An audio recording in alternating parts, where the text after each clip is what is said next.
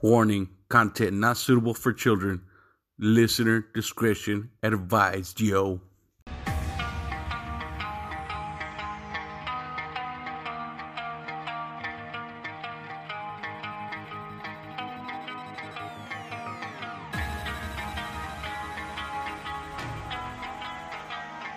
Screaming Chuy Show, your source of entertainment and overall fuckery. And it starts now.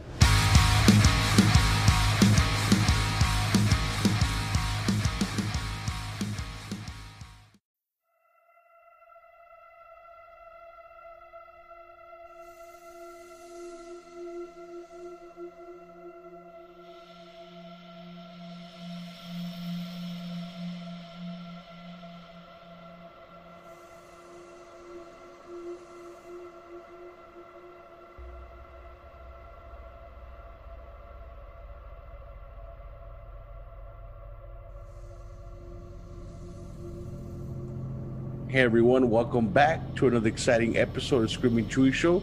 And I'd like to welcome back special guest James Goi Jr. How you doing, James? Hey, Chuy, I'm doing great, man, and it's great to be back with you. Hey, great to have you back, man. Uh, you know, like I told you before, bro, I, I could listen to you talk all day. I just love the, you know, your spirituality and uh, your your wisdom, and uh, I just love it, man. Can't get enough of it. Well, you know, me and you got something in common. I could listen to me talk all day too. So That's a good thing, right? right. then Uh. um you know I, I heard you mention before that you know you've you've had a out of body experiences and some run-ins with ghosts and other dimensional beings and um I just love to hear about that. Yeah, well, all that stuff, and it's been happening since I was a young child. Uh, let's see, the first time, one of the first times at least that I can remember, it coincides with I, I was having uh, spontaneous out of body experiences when I was a child. Spontaneous? Yeah, like in other words, I wasn't trying to do it; it would just happen. I. I would find myself out of my body. And I remember this one house, I guess when we lived in this one house, I was, we were there for like a year and a half. So I was like from five to like six and a half. So it was in there. And uh, I would have out of body experiences where I would um, become aware that I was in my room and I would be sitting in my room and everything was really dark and heavy and kind of ominous and uh, scary. Um, now I was out of my body. I wouldn't understand till years later what was happening. I looked, I looked back years later and said, "Oh, now I understand." Um, so that would happen, you know, at intervals, um, and quite a lot actually, because uh, my mother told me that um, I never liked to go to bed. I was always afraid to go to bed, and that's why. That's one of the reasons why. Oh And- damn. Yeah. And so anyway, I had this uh, what I thought were dreams, but were astral, you know, out of body experiences. So routinely, I'd be sitting on my bed and just looking around and feeling like something's wrong, something's off, not knowing what it is. But it's different. So I wake up, or I, I become aware that I'm sitting there, and there's this uh, old lady um, from across the street. This old Italian lady she was a real, you know, mean, you know, one of those mean old ladies in the neighborhood, chased the kids away with a broom, you know, and stuff. And she was she was sitting in a rocking chair in my room. And so when I became aware of her, I'm like, holy cow. And she's just sitting there and she's rocking back and forth, just staring at me with these evil, you know, bloodshot, like white, you know, eyes and stuff Holy frizzy, shit. frizzy hair. Hey, I kind of look like her. No, uh, but uh, now that I'm looking at my picture there, but um, and uh, holding the you know the arms of the chair, and then she just starts rocking faster and faster, and and uh, the wind. There's wind in my room. The wind is picking up, and she starts uh, just her eyes are like just all white now, and she, and just howling like a like a banshee, ah ha ha, laughing and and the wind is blowing in the room and then the her um her uh, uh rocking chair starts spinning around and then it just it looks it looked like a tornado and it goes up right through the ceiling. And then i wake up you know like gasping for air and and I had that same dream, like the same exact thing, just where it starts out where she's just rocking, and then more and more, and for like I don't know how long, but days on end, I had that same exact dream every night. And one morning I woke up and went out to the kitchen, and my mother told me that you know old lady so and so across the street died last night. Holy And shit! That's the last time I ever had the dream. So she wasn't dead yet. She wasn't technically a ghost, but she was visiting me in her later on. I learned through my studies and stuff, and and just looking back and, and realizing what happened, she was uh, um, coming to me in her ghost body, in her astral body. She wasn't dead yet, but she was half in, and she was very close to death. And so she, for whatever reason, and I've had a lot of experiences over the years because I'm kind of a a light to um, dead people and uh, a, a lot of dark negative energy that has tried to hurt me and stuff. And and so she wasn't a nice lady. She wasn't nice in my room scared the hell out of me. Uh, but then she died and i didn't have um, those experiences again those dreams. And um, so that was my first uh, that i can one of the first ones or maybe the first that i can remember where i was dealing with this uh, otherworldly you know like experience and being and that was that so well- young, man, and you already see stuff like that. That's crazy. and I, and I couldn't understand it and I didn't know you know what what was going on or whatever and um, so that was kind of you know kind of sort of helped to prime me and uh, uh, well since I mentioned that I kind of have this way Sylvia Browne used to talk about how you know uh, she was like they come all uh, around her you know and her bedroom would be full with all these dead people and stuff and I used so to love Sylvia Browne on Montel. Right, right. And uh, so I used to have, uh, I've had a lot of experiences where I'll be tr- go, trying to go to bed at night. And all of a sudden, I'll sometimes I'll actually see like all this dark fog kind of get around my bed, and I'll become aware of all of these uh, personalities, all of these uh, beings or entities. And they just kind of like flock to me. And uh, and then sometimes, uh, most often, when enough of them get there, they shake my bed. Now, I don't know if my bed actually shakes or if it's just a psychic shaking, but I'm like holding on to my bed and, and, and I can feel the whole bed shaking. Damn. Yeah. And then, so luckily, I do live with Kathy. And uh, for 10 years uh, before we moved to our present place, we had uh, two structures. She was in the, the back uh, house, you know, the guest house, and I was up front by myself. Uh, being the recluse and the writer that I am. And uh, anyway, I, I, would have to call her, or the times when we've lived in the same structure, uh, you know, I don't have to call her on the phone. But and she doesn't have to come over or anything. She can just kind of psychically tune in to the room and say, "Oh, I, yeah, this one, and there's this one guy. He's really freaky." And so she'll tell me a little bit about the people, and then she will. Uh, she's amazing because she can not only see dead people, but she can help them move on. Like she's been around a lot of people who have died. Uh, like in younger days, she used to sit with uh, people in their homes, you know, like a companion aid, and sometimes they would die. And and uh, but she just gets rid of them. Like it's no problem for her to just say, you know, move on, and she sends in some light and clears it all out. And so I've had uh, that's happened multiple times, on and off over the years. And uh, so I'll, I'll kind of glance around at my list here. Like I told you earlier, before we got on air, I started thinking today, well, you know, let me let me jot down a few things, you know, and, so you know, in case I don't go blank, like, oh yeah, I know I've seen ghosts, but I can't remember any. And so I started making this list, you know, and it, it's all of a sudden I'm like, damn, how did I get through all this stuff? You know? Yeah, I've had a lot of experiences with ghosts. yeah, and it's been for so many years, decades that I've you know forgot some of these I forgot for a really long time, and uh, but let's see. Um, Have you had any like crazy, like scary experiences? Like uh, I think you mentioned demons, right? Oh yeah, well, uh, I actually, you know, I I used I hesitated to talk about this for a long time. I probably have talked, but I'm going to write about it anyway, so I can talk Mm. about it because I didn't want to like scare people away or or them to think I'm I'm in dark magic or something because that's nothing like what I'm about. Uh, and uh, but there was this experience. Um, I've had several. Like when I when I was much younger, we lived my mother, my sister, and I in this little apartment on the second floor of a two-story house. You know, two-family house back east, right behind a gas station.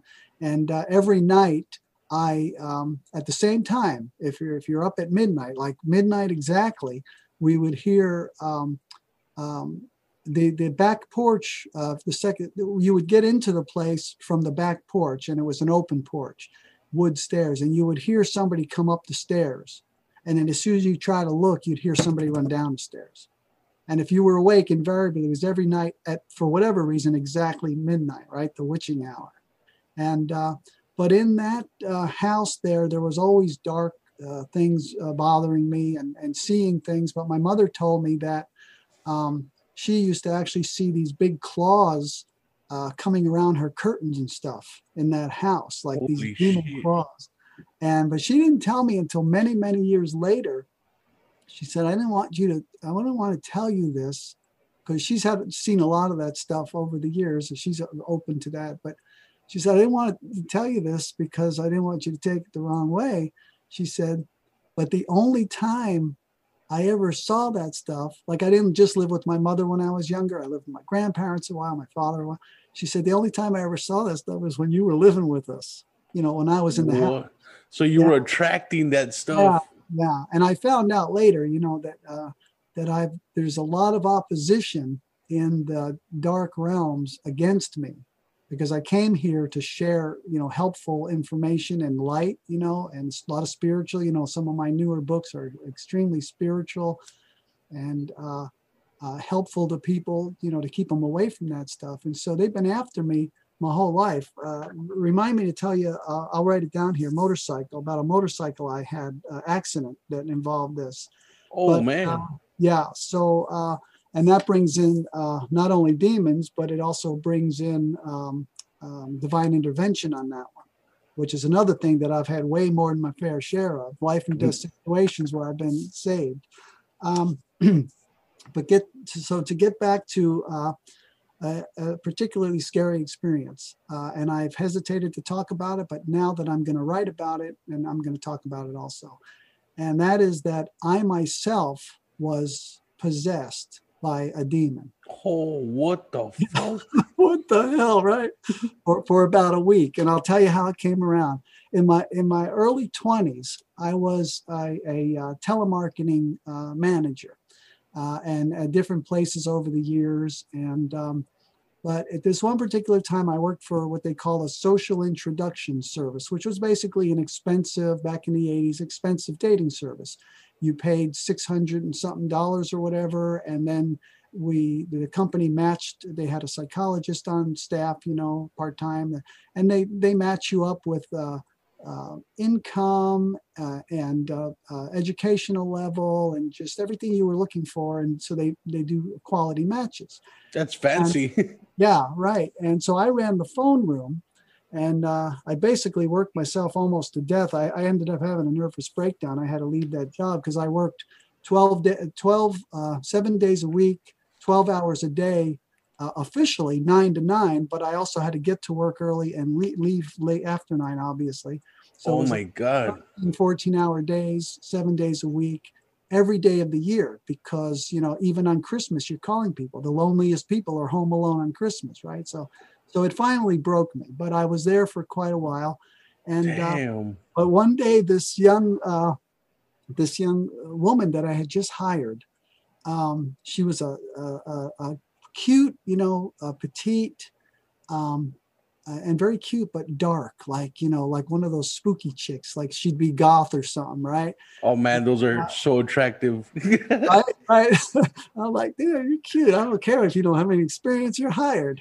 But, but anyway, uh, one night she hadn't been there just a couple days, I think, and one night she asked me, "Can you, um, can you drive me home? You know, my car is whatever, and the bus, I don't know what what it was, but I said, yeah, sure. She's down in San Ysidro, uh, California, which is right at the Mexican border, and so I um, I drive her home. I had a 1970 Volkswagen uh, Bug, right, uh, Beetle. So I remember that. So I drove her down, and she lived in this little a trailer park in a little travel trailer. Um, I forget, maybe it's 25, 30 feet. It's pretty, pretty small little thing. And uh, you, you can see Tijuana, you know, in the background. So like you're right there at the border. And uh, so she says, uh, "Oh, you want to come in?" And I said, "Okay, sure. You know, come in." And I so I went in, and uh, we're sitting there. Uh, I was on a chair, she was on the couch, and we're kind of talking. And and uh, she had a uh, I play guitar a little, you know, self-taught, and she had a um, acoustic guitar, nylon strings, like a classical type guitar. And I said, uh, uh, you know, oh, you oh you play or whatever? Oh yeah, yeah. I said, well, you know, play something. Well, she picks up the guitar and she starts, you know, kind of like banging on it and singing something. But then all of a sudden, everything changed and it wasn't her voice anymore. It was a man's voice, like a what man's the voice. Fuck? Right, right. and you would think Holy that right there, like if you're watching a movie and you see that happen, right, you're like, damn, I'd be out of there right now. And that's what I would think. But but it wasn't like that because I was I was taken into a whole different realm of experience. And I'm like, well, wait a second, now I want to know what's happening, you know? And uh, so just one thing led to the other and, and we're talking and but here's the thing, she was possessed by a demon. So she was playing guitar and singing, and her voice turned into a man's into a voice. man's voice, right. Whoa! So, so what's going on here is that she is possessed by this demon. I learned through the night. Uh, she shows me a picture of her uh, son, who his eyes were black, like you you just get the creeps looking at him, so you know he had a demon energy in him. But uh, the the demon. So so here we go. We're talking like half, half the night. I don't know hours, but half the time I'm talking to her with her voice, and half the time I'm talking to the man with the man voice. And when I was talking to the man voice, he told me that we we sent. I, I asked about Monica's. I'll call her Monica. That wasn't her name, but when I I have written something about her, I haven't published, but uh, I called her. Uh, I'll call her Monica in the book. But anyway, um, I he I asked about Monica's uh, son, and he said, "Well, we sent him away." She had told me he's not living with her. We sent him away because uh, I, we need all of uh, her energy for me. Like all of her life force needed to be for this thing. But when I was talking to her, and I'm like, "Well, wait a second, what's what's going on?" You're just talking in a man's voice. Like I'm trying to process all this as this young 20 something year old guy who never, you know, wasn't prepared for anything like this. I was just driving somebody home from work. And uh, what, you know, what was that about? And she's like, well, what, what are you talking about? Like, I don't, I, a man's voice. And, and then uh, something else that I actually forgot until right now is that during the night, there's someone I know in my life who, from way back from New Jersey, who is a very a dark person and has dabbled in dark stuff, right? And um, at one point, I'm talking to Monica, and her face, and, and actually, I just remembered this too. It's the second time I've seen this happen. One time, I was on a on a date with a woman many years ago, and um, I was uh, with this woman in a private setting, you know, all that kind of a thing, and uh, and we're face to face like this, and all of a sudden her face just transformed into that woman that I know from New Jersey who's into the dark stuff. Like it was now this other woman. Well, what the Yeah. fuck? it gets better. So, That's creepy. yeah, it is very creepy. So I'm with uh, Monica now, and her face changed into that other woman. Yeah, and it was free. And then, of course, when when it changed back, I said, "Well, wait a second, you were just so and so. What the hell's going on here?" And she's like, "What what I don't, what are you talking about?" And so she uh, she genuinely did not know. She was possessed by a demon. She was able to work a job right before, um, either before, I guess after, but maybe before too. But she, she did waitress work, and she came in to do the, the telemarketing job. And by the way, if I forget, she never came back after this night. She never came back to the work, no call or anything. But um, so uh, so there's this bizarre conversation. I don't know if you've ever heard of the EST training. EST is uh, from the 80s. Later, it, it, evolved into the forum or something, but it's this consciousness supposedly raising experience. Two full weekends, like from morning deep into the night, sometimes two full weekends with a Wednesday in between, and uh, and I went through that. Um, the the fellow who uh, who owned the business that I worked for, the the social introduction service, he had gone through EST, and uh, and then another uh, job I was at um, uh, before that, uh, the um, the sales manager. I was the I was the production manager for Silkstream's shop. He was the sales manager, and his thing was four hundred dollars. I didn't have four hundred dollars, but he got his girlfriend who had the bucks uh, me the money. And uh, so I did the EST training. Anyway, this thing that was in her without knowing, like she didn't know, she didn't even know anything yet. She just got there. He knew that I had not only that I had done the EST training, but he was bringing up all these things I had learned and twisting them around to put a new slant on them. And his whole message to me that night. So this was a pivot. Now that I think about it, uh, this was really a pivotal point in my life because he's his whole goal that night was to.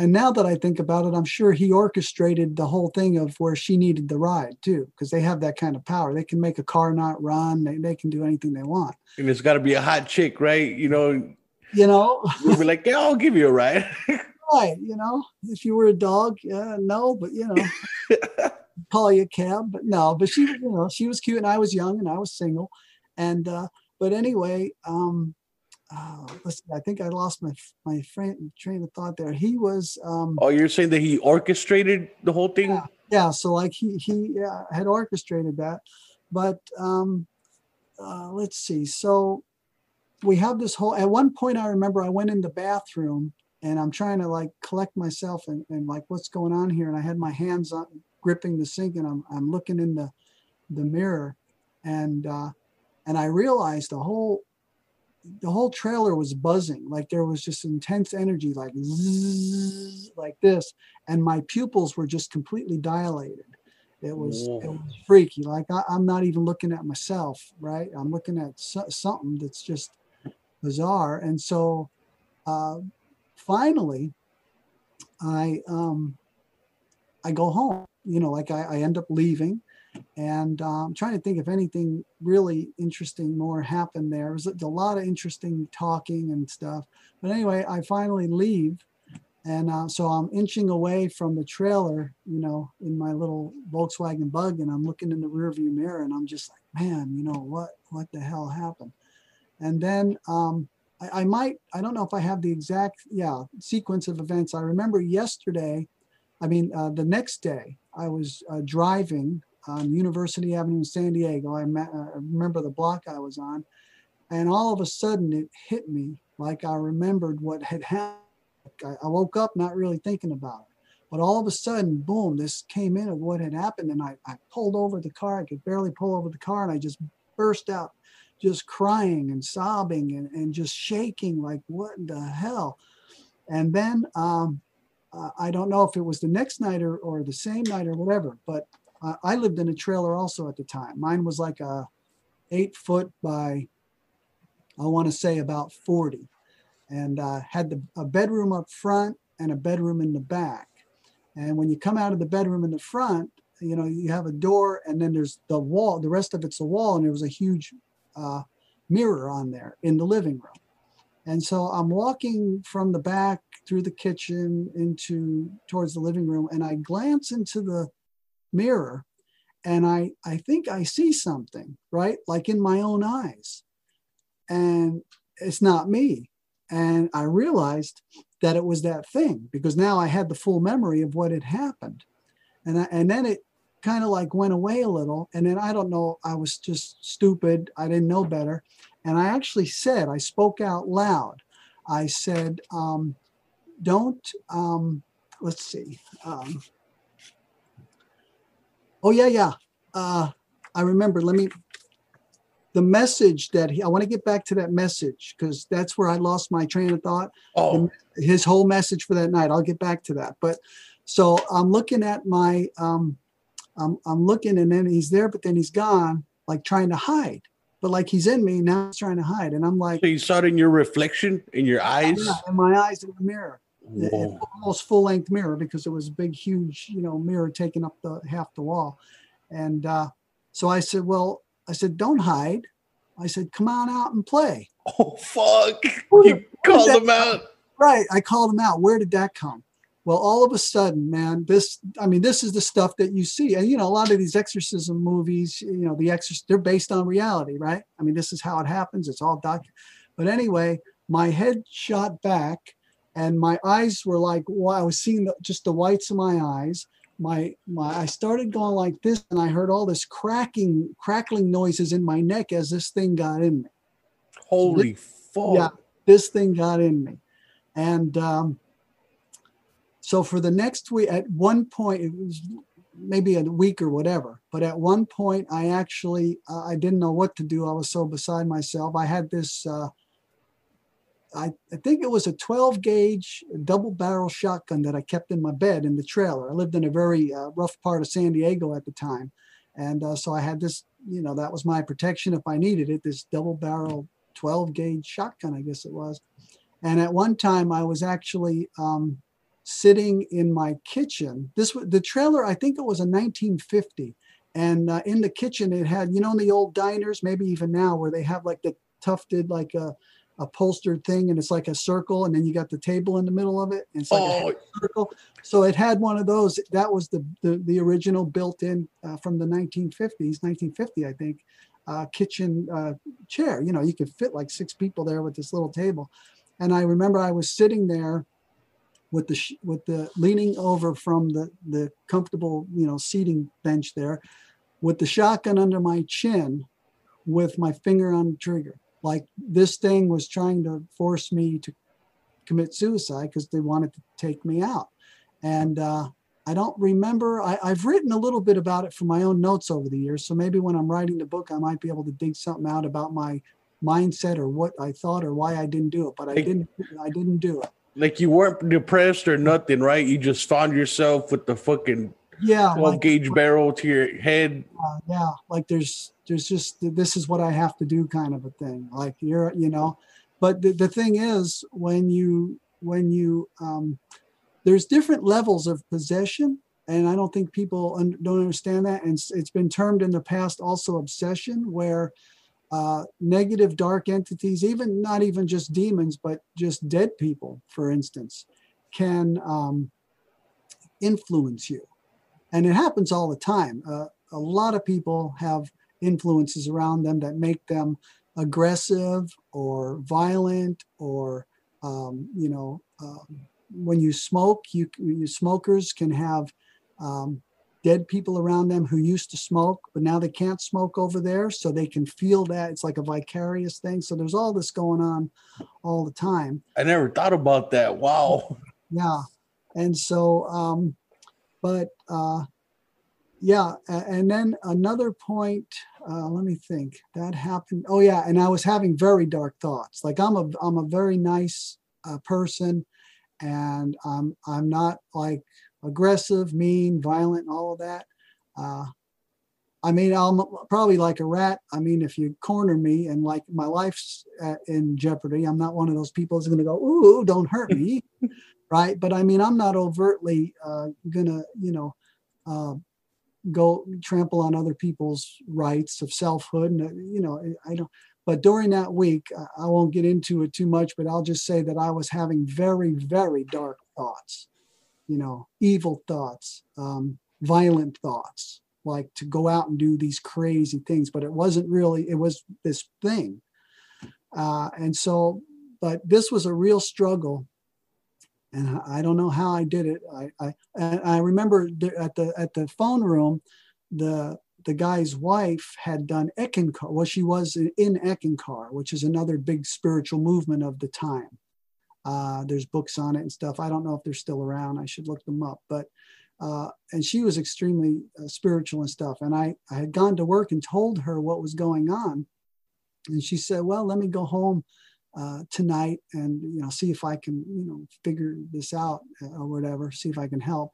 And she came back the next day, uh, and she was just um, like, you know, I'm sorry, she said. I was just sorry. She said, it, it came to me uh, last night when I was in the bathtub. So here she is naked in, I'm assuming she's not wearing clothes. So she's naked in the bathtub and this thing comes to her because she had been trying to summon it, like through my energy to call this thing in.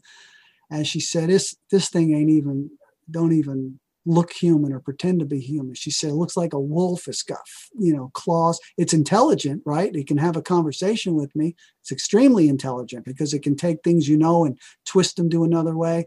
But it's, it's this vicious, violent animal with claws and everything is what she saw. So uh, predator. Uh, right, exactly. an astral predator.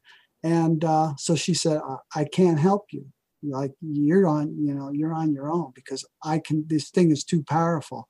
Oh and fuck man. Yeah, and the way i actually got rid of it like i wasn't a christian. I've never been a christian. Um, but i had this friend this woman who was actually the girlfriend who had lent me the money to do the est training. Um, and uh, she was a christian. And I, I called her and told her about it. And she had me uh, come over to her house she was celibate at this time in her life. She was no longer with uh, my friend, the the man, the other the uh, my friend from the silkscreen shop, who was the sales manager. She had a new boyfriend who quote unquote supported her um, celibacy. So she was celibate. She no longer had sex. She had this boyfriend who was okay with that, and he was a Christian, and they were both there. And so I sat on the living room floor with in between the two of them sitting in the chair or the couch or whatever they were separate like on each side of me and they prayed over me. And uh, that was it. They prayed and that thing was gone. Really? now, yeah. Now over the years like when i talk about it i can feel it like it becomes aware of me again because it's still there and it's kind of like a like a, a little nuisance like a, a little fly or a net you know pecking around. Just in the back of your head. Yeah, huh? and it's nothing. Like I'm stronger than that, and it's there's no doubt, there's no danger of anything happening. Um, but um, uh, so, but when you talk about these things, uh, these different people, entities, there, there's actually an energetic connection made in that moment. I mean, because there's no time, there's no space, there's no distance, there's only consciousness. They're a conscious being, you're a conscious being when you think of someone or if they think of you, actually connection has been made every time, every single time. It never isn't. And you know how you're thinking of someone and then they call you. People always talk about that. All of a sudden the phone rings. I was just thinking about you. That's why. Mm-hmm. And uh, but okay, I'll go back to the trailer for a moment. The whole conversation kept wrapping back around, especially with the twisting of the est training teachings. The whole conversation started uh, would always wrap back around to there's no difference between the dark side and the light side. It's all the same. It's two sides of the same coin. And the dark side is better because you'll have a lot more power you'll have a lot more fun it's a lot more immediate you know like instant gratification and all of that. And uh, I, I, knew of course just even though i was just starting in my spiritual life and all that that i didn't want any part of that um, but that was the whole message that he had. He was trying to win me over to say, okay, you know, uh, mm-hmm. take take me on, take me over. You can stay with me and show me what this power can do. And that's that's the whole. And then, of course, later in the week when that didn't work, he actually tried to get me to to uh, uh, you know kill myself and stuff. So he was trying to let you let him in, right? So you could get more power, or you right. know, he, he'd convince you it's better that way, right? Right, right. If I would have said, because I never said, yeah, I see your point, or I agree with you, and he's like, well, what do you think, or whatever, and I'm like, well, you know, it's like let me sleep on it, you know. and so, so this the devil, you know, let me think about this a little bit. let I me sleep on it. But, yeah, but I didn't want to tell him no way because then I didn't know what could happen. I, I didn't know he could have her grab a knife from the kitchen and you know come after me or something. So yeah, it was, it was really very very bizarre and but when I was actually in it, it's like you know, there were so many times that if I saw this whole stuff in the movie, I was like, oh, I would have definitely ran then. Oh, I would have definitely ran then. You know, all these points, but I didn't. I was I was just engrossed and meshed in in this energy. I was uh, extremely uh, intrigued and um, uh, you know um, curious, and and I engaged in this whole conversation and everything.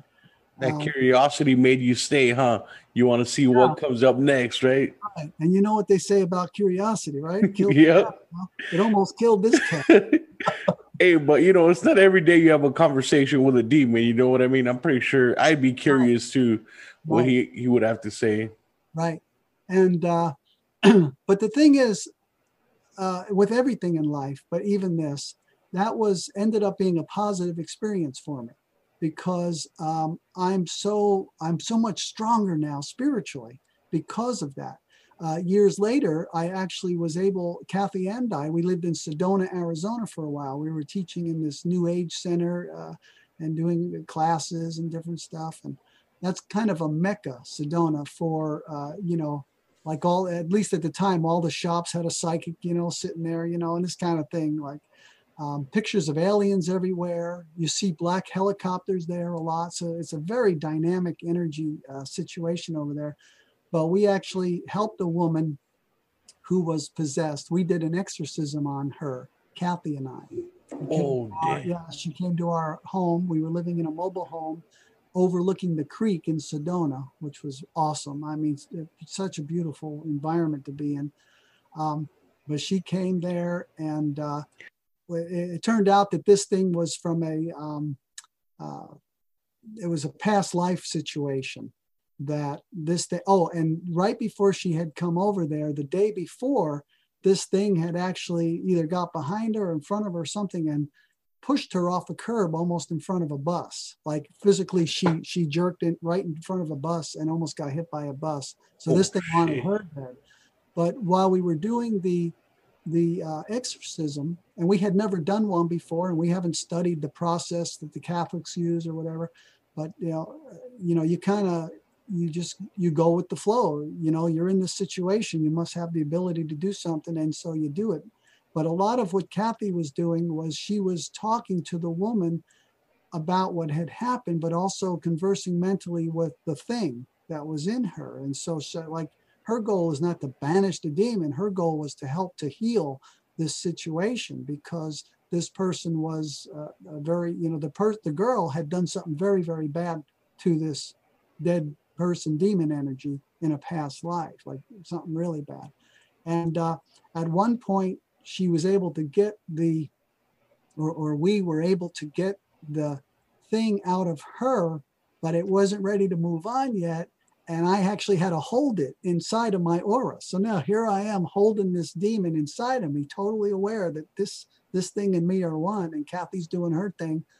And then finally we could release it. But i later realized if i hadn't been through that experience with the monica demon that i would not that prepared me for that that prepared me for that Wow, Yeah. everything happens for a reason, man. Everything happens for a reason. Everything you survive makes you stronger. It makes you more able to help and give to other people. Um, but now, since we're on this subject of uh, of the opposition that I have faced in my life from the astral realms, the dark, you know, subastral realms, people have different names for it, hell worlds. Um, but this was years earlier now, and I'm maybe 20 years old or something. I'm very, very young. I came to California when I was 19. So this is in the first couple few years. I'm 21, maybe. I, I don't think I was any older than that. And uh, so I had a 650. I had several motorcycles. I haven't ridden for years. Uh, as a matter of fact, this one I'm going to tell you about is because I'd been been down before on motorcycles and stuff, but this is the one that uh, for me was my wake up call, and I never got back on a motorcycles in all these years. But so I, at the time, I had a couple motorcycles. I had a little Yamaha, kind of a dirt bike, but I had a 650 uh, Yamaha Special. I forget what year that was. It was an 80 something, I think. And it had like, it was jet black, it had mag wheels on it. Like it was this really cool motorcycle. Nice. Yeah, and I had this friend. Um, I later had a Harley uh, that uh, I almost died on too, but that, that wasn't an astral or, or anything. It was just, I'll tell you that real quick. I'm, dri- I'm riding down the strand between Imperial Beach and Coronado, California, and I'm going somewhere and I have a, a suit and you know the suit bag that you hang up, you zip it up and you got your suit in there. Oh, And so- okay. Yeah, and so I have this hanging over, and somehow something, uh, uh, I guess the bag itself got caught in the, uh, in the chain of the of the Harley, oh, and it's just, it's this chopped out Harley with these little Z bars, you know, and it got caught in the chain, and I I had the thing hooked around my neck, it's like as a cape, right? I'm going somewhere on my motorcycle, I don't want to wrinkle the clothes, and so I got this thing around my neck, and uh, it grabbed the uh, it got grabbed in the chain, and so it was choking me, and it was pulling me back, and the further it pulled me, I had my hand on one hand was pulled off, and I had my hand on the on the throttle. And so the more this thing pulled me, and it was like chewing it and getting caught, but then loosening a little, that kind of thing, because it would chew up the plastic. And uh, but when it would pull me, my hand would go like this, and I would be flooring the motorcycle. So it would be going even faster. I don't know how I survived. dude, uh, that's some final destination shit. That's scary. And and you never ever like will hear that story. I never heard that happen to anyone. Like I must be the only person on the planet that that had ever happened to. And survive, you know? Survived it, right? But that was just one of those freaky things. Like uh, Final Destination, did you say? Was that? Yeah, that yeah, that kind of thing. Where like you can't avoid it. It's going to get you one way or another, and it's going to be you can't um, see it coming. You know. Just out of nowhere. Right, right. But so that was the Harley. But so I had this 650 Yamaha, and I had this this friend that had a 750 Yamaha, I uh, 750 Honda, and uh, so we were riding one day. And if anybody listening knows uh, San Diego, we were heading up Euclid Avenue, to uh, up the hill towards where there used to be a Big Bear uh, uh, food market. Was a pretty rough neighborhood there and uh, there was a freeway there. The 94 ran through there, so you could actually from Euclid Avenue you could get on 94 or get off of 94. From that was the Euclid Avenue exit, and uh, so I'm, I'm riding up the street there. I'm sure the speed limit was 35, but I'm sure I was doing more. And I see this pickup truck now. The the lane coming down from the other side, they have to they have a lane to pull into to wait for this traffic. And then when it's clear on this side, they can cut over. They have to cut over our lane to get on the 94 East. and uh, so I see this pickup truck come and he he slowed way down and almost to a full stop. So because I'm defensive, right? I, I'm watching everybody and I'm like, okay, he's he's stopping. He's almost at a full stop. And so I don't slow down in the least. I just keep, you know, putting along. And at the last second, this pickup truck, the guy in the pickup truck floors it, right? He just nails that uh, accelerator to the floor. He comes flying around the corner, uh, fishtailing. So, like he's woo, like this, fishtailing. And uh, the last thing I remember is I'm I'm on my bike. I'm seeing the um, the the side of his uh, pickup. It was a long bed, and I see the the side of it fishtailing coming right at me. There's nothing I can do. I know that this is going to happen, right? There's there's no nothing I can do. It's like one foot in front of hitting my front of my motorcycle, one foot. And when that happened, it's like you know the old uh, even with the whiteboard, but you know the old blackboards, and you take the eraser and you erase uh, stuff off the blackboard. Mhm. It's like some something took an eraser and my my vision went black, but not just boom black. It went like this. It went like, Like- somebody took an eraser from left to right, Like swiped it, kind of right. like, like, like that. And then when it got over here, I couldn't see anything. And then I'm sitting. Oh, and right at the same moment as that was happening, I I had one of those biker jackets with the the zippers in the pockets and all. One of those regular bike biker jackets. I felt something grab me here, and pull, and I just felt this, and then and then I'm like, and I and then I look and I'm sitting on the ground, and I turn around and like the the uh, the pickup truck is way the heck back there. Like I don't know how far that I flew through the air. Holy And, uh, so my friend tells me he said, and then I just get up and uh, I hadn't I had quit smoking. It's one of the times I quit smoking, which uh, I have I haven't smoked for many years now. But uh, and I remember I asked somebody um, that was on the senior, "Do you have a, a cigarette?" Uh, or maybe I asked my friend, and I sat down on the curb and, and I hadn't smoked in a long time, but I smoked a cigarette, and uh, probably got back on smoking it over that deal again. right? uh, I think anybody. yeah and so um but he said he said man he said i never saw anything like that just defied all of the rules of physics like uh, uh, uh, momentum and inertia and all of that he said when you uh, are in a situation where it's it's basically a head on with the side of the truck. It's swinging towards me at quite a speed. I'm going this way at quite a speed and then i hit him. And uh, my motorcycle was like the the headlight was pushed in a few inches from where it should be and nothing was sticking out further than that. The whole wheel and everything was folded so the front of the bike was f- flat and not as far out as as anything had been. It was all just flat. And uh but he said when when you hit something like that at that speed you're supposed to keep going in the same direction in the same speed until something stops you or until you know you just slow down or whatever. So i should have kept going right off the bike into the side of the thing or over the pickup and just been really mangled like maybe killed. This was really bad. It's one of the worst ones that you know that you can imagine happening at this, these speeds and everything. And uh, he said but he said it was so bizarre. He said you shot straight off of that motorcycle like a rocket straight up. You didn't keep going in the same direction you were already moving at 40 45 miles an hour. You went straight up like a rocket and spun around in the air and then you landed way way in the heck over there. And um, i didn't have a helmet on. I landed on my butt luckily not not my head. And um, he said i never saw anything like that. So And you um, had no injuries on you? Well, I did have a little bit of a of, uh, soreness, like the back area or whatever. Um, but I mean, no scrapes, no, just no nothing. Right? Oh my So- god. Right. And so, and it gets better. I, w- I wanted to go and see like this healing kind of a thing. I wanted to go to the wrecking yard and see the motorcycle.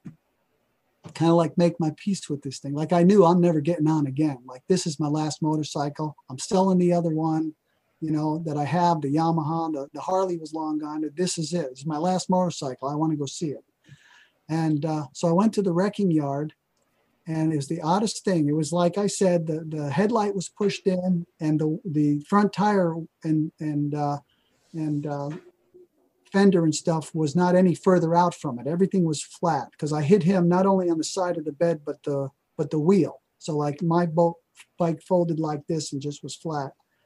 But the oddest thing that I couldn't really comprehend or like make sense of at the time was that the sides of the gas tank were crushed in this way the sides of the tank as and it looked like knee imprints is the only thing i could think of. Like my knees had crushed the gas tank which I, I, who's got that strength right? And so i couldn't i couldn't you know comprehend it but I, I never got the picture out of my mind i don't know how long it was later not too many a few years maybe but sometime later i was in the kind of a spiritual, just kind of, you know, laying and, you know, in and out, and you're thinking about things. And all of a sudden, I had this um, vision of that day and the whole thing replayed. But only now I was like 30 feet above the motorcycle watching this happen. So I see me coming, I see my friend behind me, I see the pickup truck, and it's right before the point where this thing's going to go down and he's going to step on the gas. Did you ever see the movie Ghost? Mm-hmm. Okay, you remember that scene out on the streets where those things are coming out of the ground? Those Those dark, shadows. yeah, those dark shadow people. Okay, so here I am 30 feet up now watching this, you know, uh, quite a while later, and I see one of those come out of the ground right into the guy, into the driver of the pickup truck. Remember, I told you they could influence us and they do a lot. And some people that uh, kill people. They're possessed, you know, by these de- these things that want to kill people, whether they're dead people or demons or whatever. Well, one of those went into the this driver and floored the thing to try to kill me. and then I right, and then my I didn't see any angels or something, but then my protection, which I have a lot of, is what grabbed me, and I saw myself my jacket and it'd be pulled up off the the thing. Um, and the thing is that that guy was drunk, right? He was cited on on the spot of the accident for drunk driving. And when when you drink or when you're under the influence of certain things, you actually uh, weaken your aura, which makes sense, and you make yourself more open to that kind of stuff. So they saw that that was a, another time that they saw that this is before uh, this other stuff I told you with the, the demon getting in me and all. This was um, probably a few years before that. Um, so they saw their their chance there, and they tried to to take me out there. And um, Wow. yeah, I don't know if there's anything else from that story that's uh, that's noteworthy. I mean, the whole thing is just you know bizarre. but if- again, I, I lived through it. Um, there's been other a lot of other times with uh, um, things that that where I've had in, you know divine intervention at extreme levels.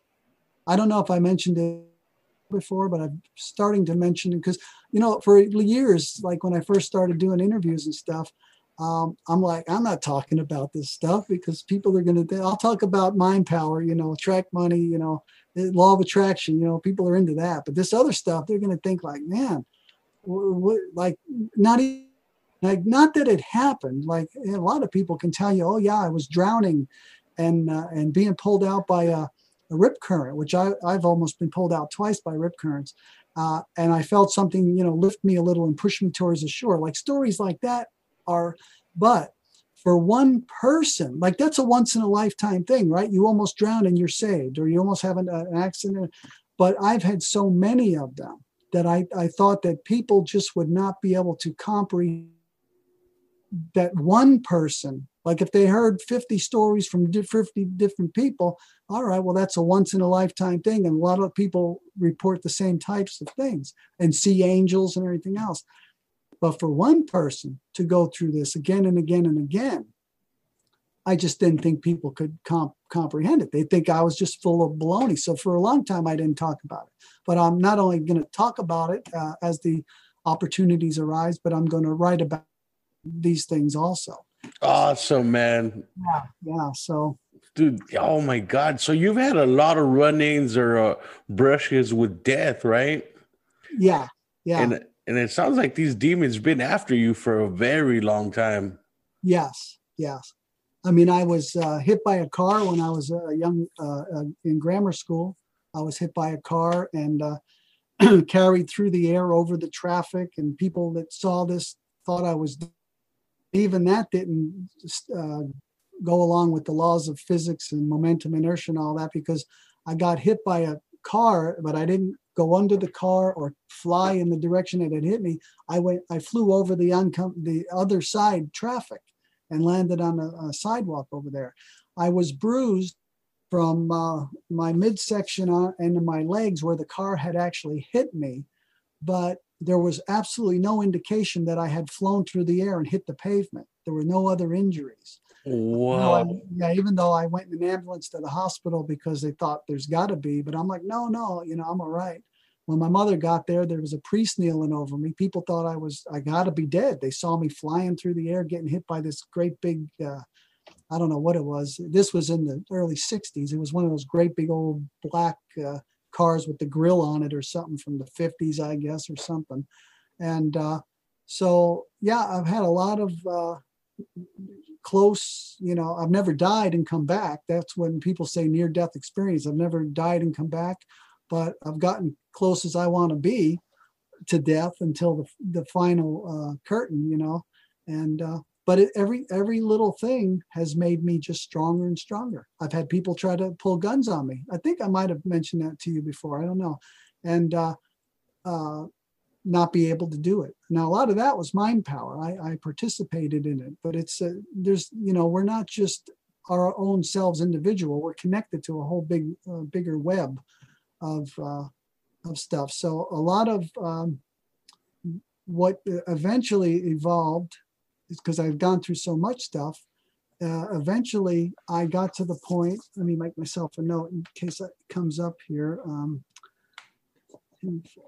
um, where I could like participate. Like I don't need divine intervention so much as I can participate and say, wait a second, you know, I'm stronger than this, you know, uh, and this this is not going to happen. And then things happen to make these things not happen. Wow. Yeah. So it's, uh, but it, when you're going through it, you're not like, oh wow, this is cool, you know. But years later, when you realize how much power you now have, and how much insight um, how much you're able to help others when the circumstances present themselves, um, then it, you see that it's all part of the plan. As odd as it seems, all of these, everyone, uh, both um, whether they're a demon or a dead person, a demonic force, or a living person who has tried to pull a gun on me, kidnap me, I've been through these different things. They have all actually worked for me. Like they've been uh, even though their intentions are bad, they have actually played right into my plan of helping me to grow into what I need to be to have the, the kind of power that I've been able to develop. So everything they try to do always works out in the highest best do what they're trying to do. And their karma is no less, right? They're still who they are. They're still doing what they're trying to do. They still have the intentions and and the heart uh, that would be in a person that's trying to do that, they're going to attract more of that to themselves and all of that, um, which is in divine order. Eventually, they're going to learn not to do that. But they have uh, come in in times in my life when that's what I needed to be able to overcome and grow so that I can move on and have all of these uh, experiences and be able to help and teach in these, you know, uh, about these things. Because, you know, as individual human beings, we are more powerful than we have any idea. And if we are an individual human being that is walking in the light, that is that has come here to to grow and learn and add and teach and help spiritually, if that's why we're here, then we have all the help of the light, of the light forces, of all of the beings that work in the good and that whole consciousness. And here's something I can absolutely state without any reservations is that the light is stronger than the dark.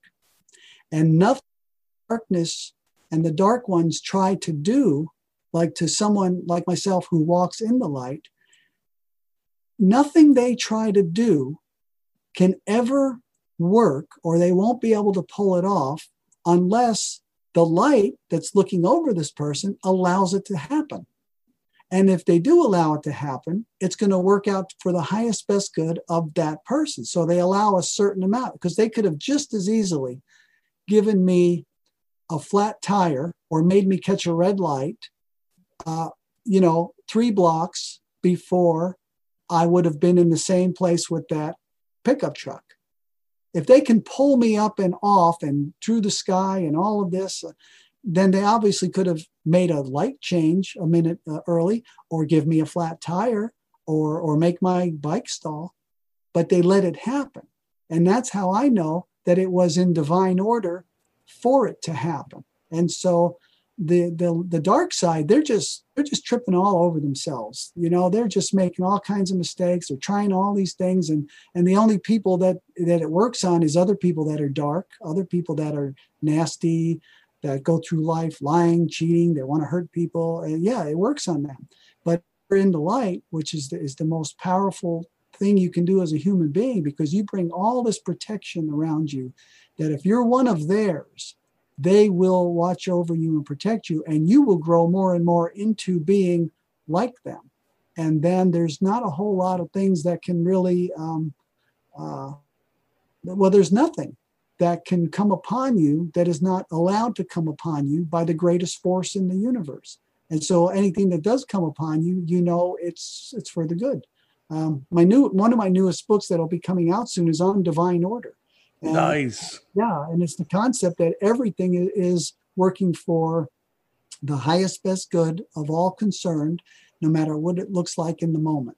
and that includes everything: wars, death, uh, you know, uh, diseases. All of it is actually in divine order. Like you were talking about, you know, these experiences you've had with demons or near death. They let it happen, but like you said, you grew as a person. You grew Right. stronger, and now you are where you are right now because of those things that happened. Right, right. They let it happen, but they also buffered it.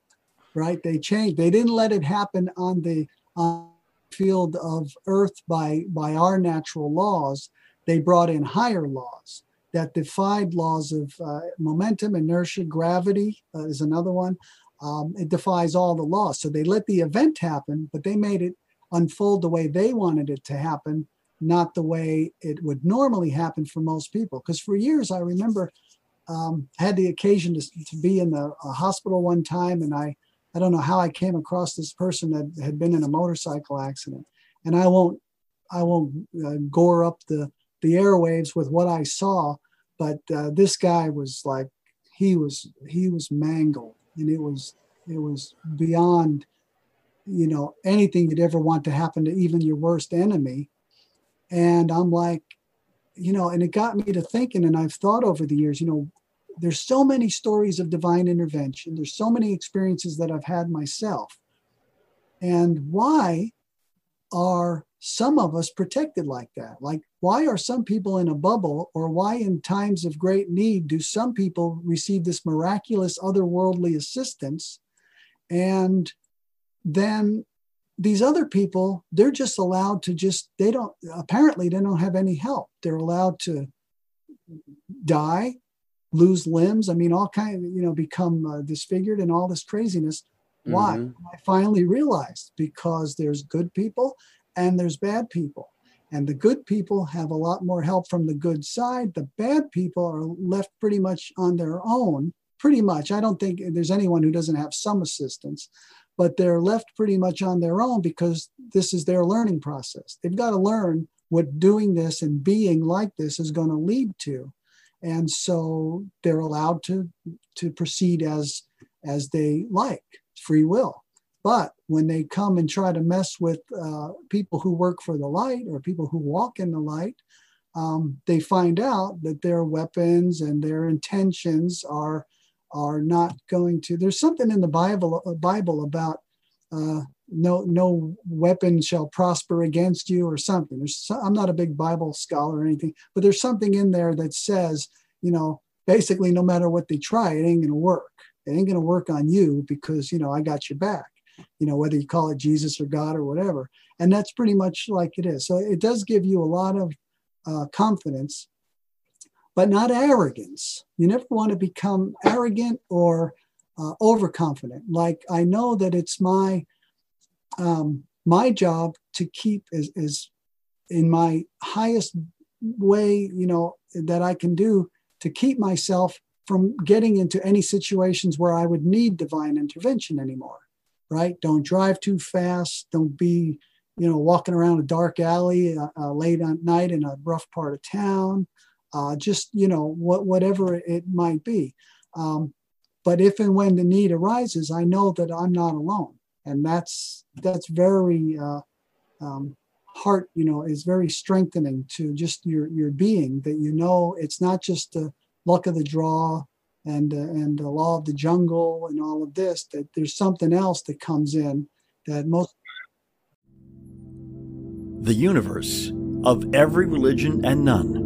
Written by Roderick Edwards, narrated by John Ashton Nickerson. Roderick Edwards is the author of books as varied as a fictional account of a person living in a deserted world to an autobiography about his adoption and reunion to this book about the universe. Find out more at roderickE.com. I got a good idea.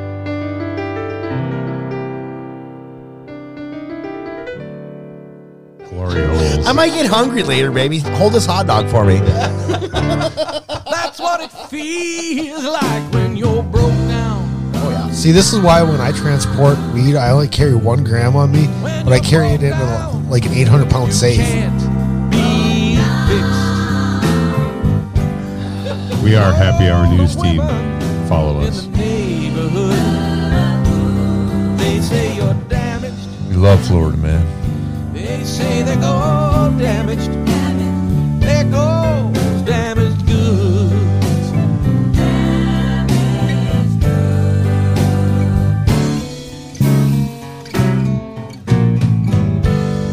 As we talk cars. no. Uh, if you don't, if you don't know where you're at, Oh, I know where I'm at. But, oh, but you just said, "Where am I?" well, I was trying to like sync myself. I'm just. I didn't even think about it. Fuck, there's a microphone. to find another big yellow truck driving away. I think you've had too much That's drink, buddy.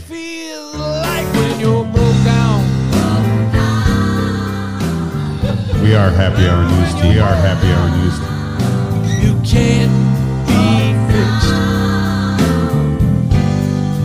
All the women in the neighborhood, they say you're damaged. What the fuck are you talking They say damaged. We are Happy Hour News Team. Follow us.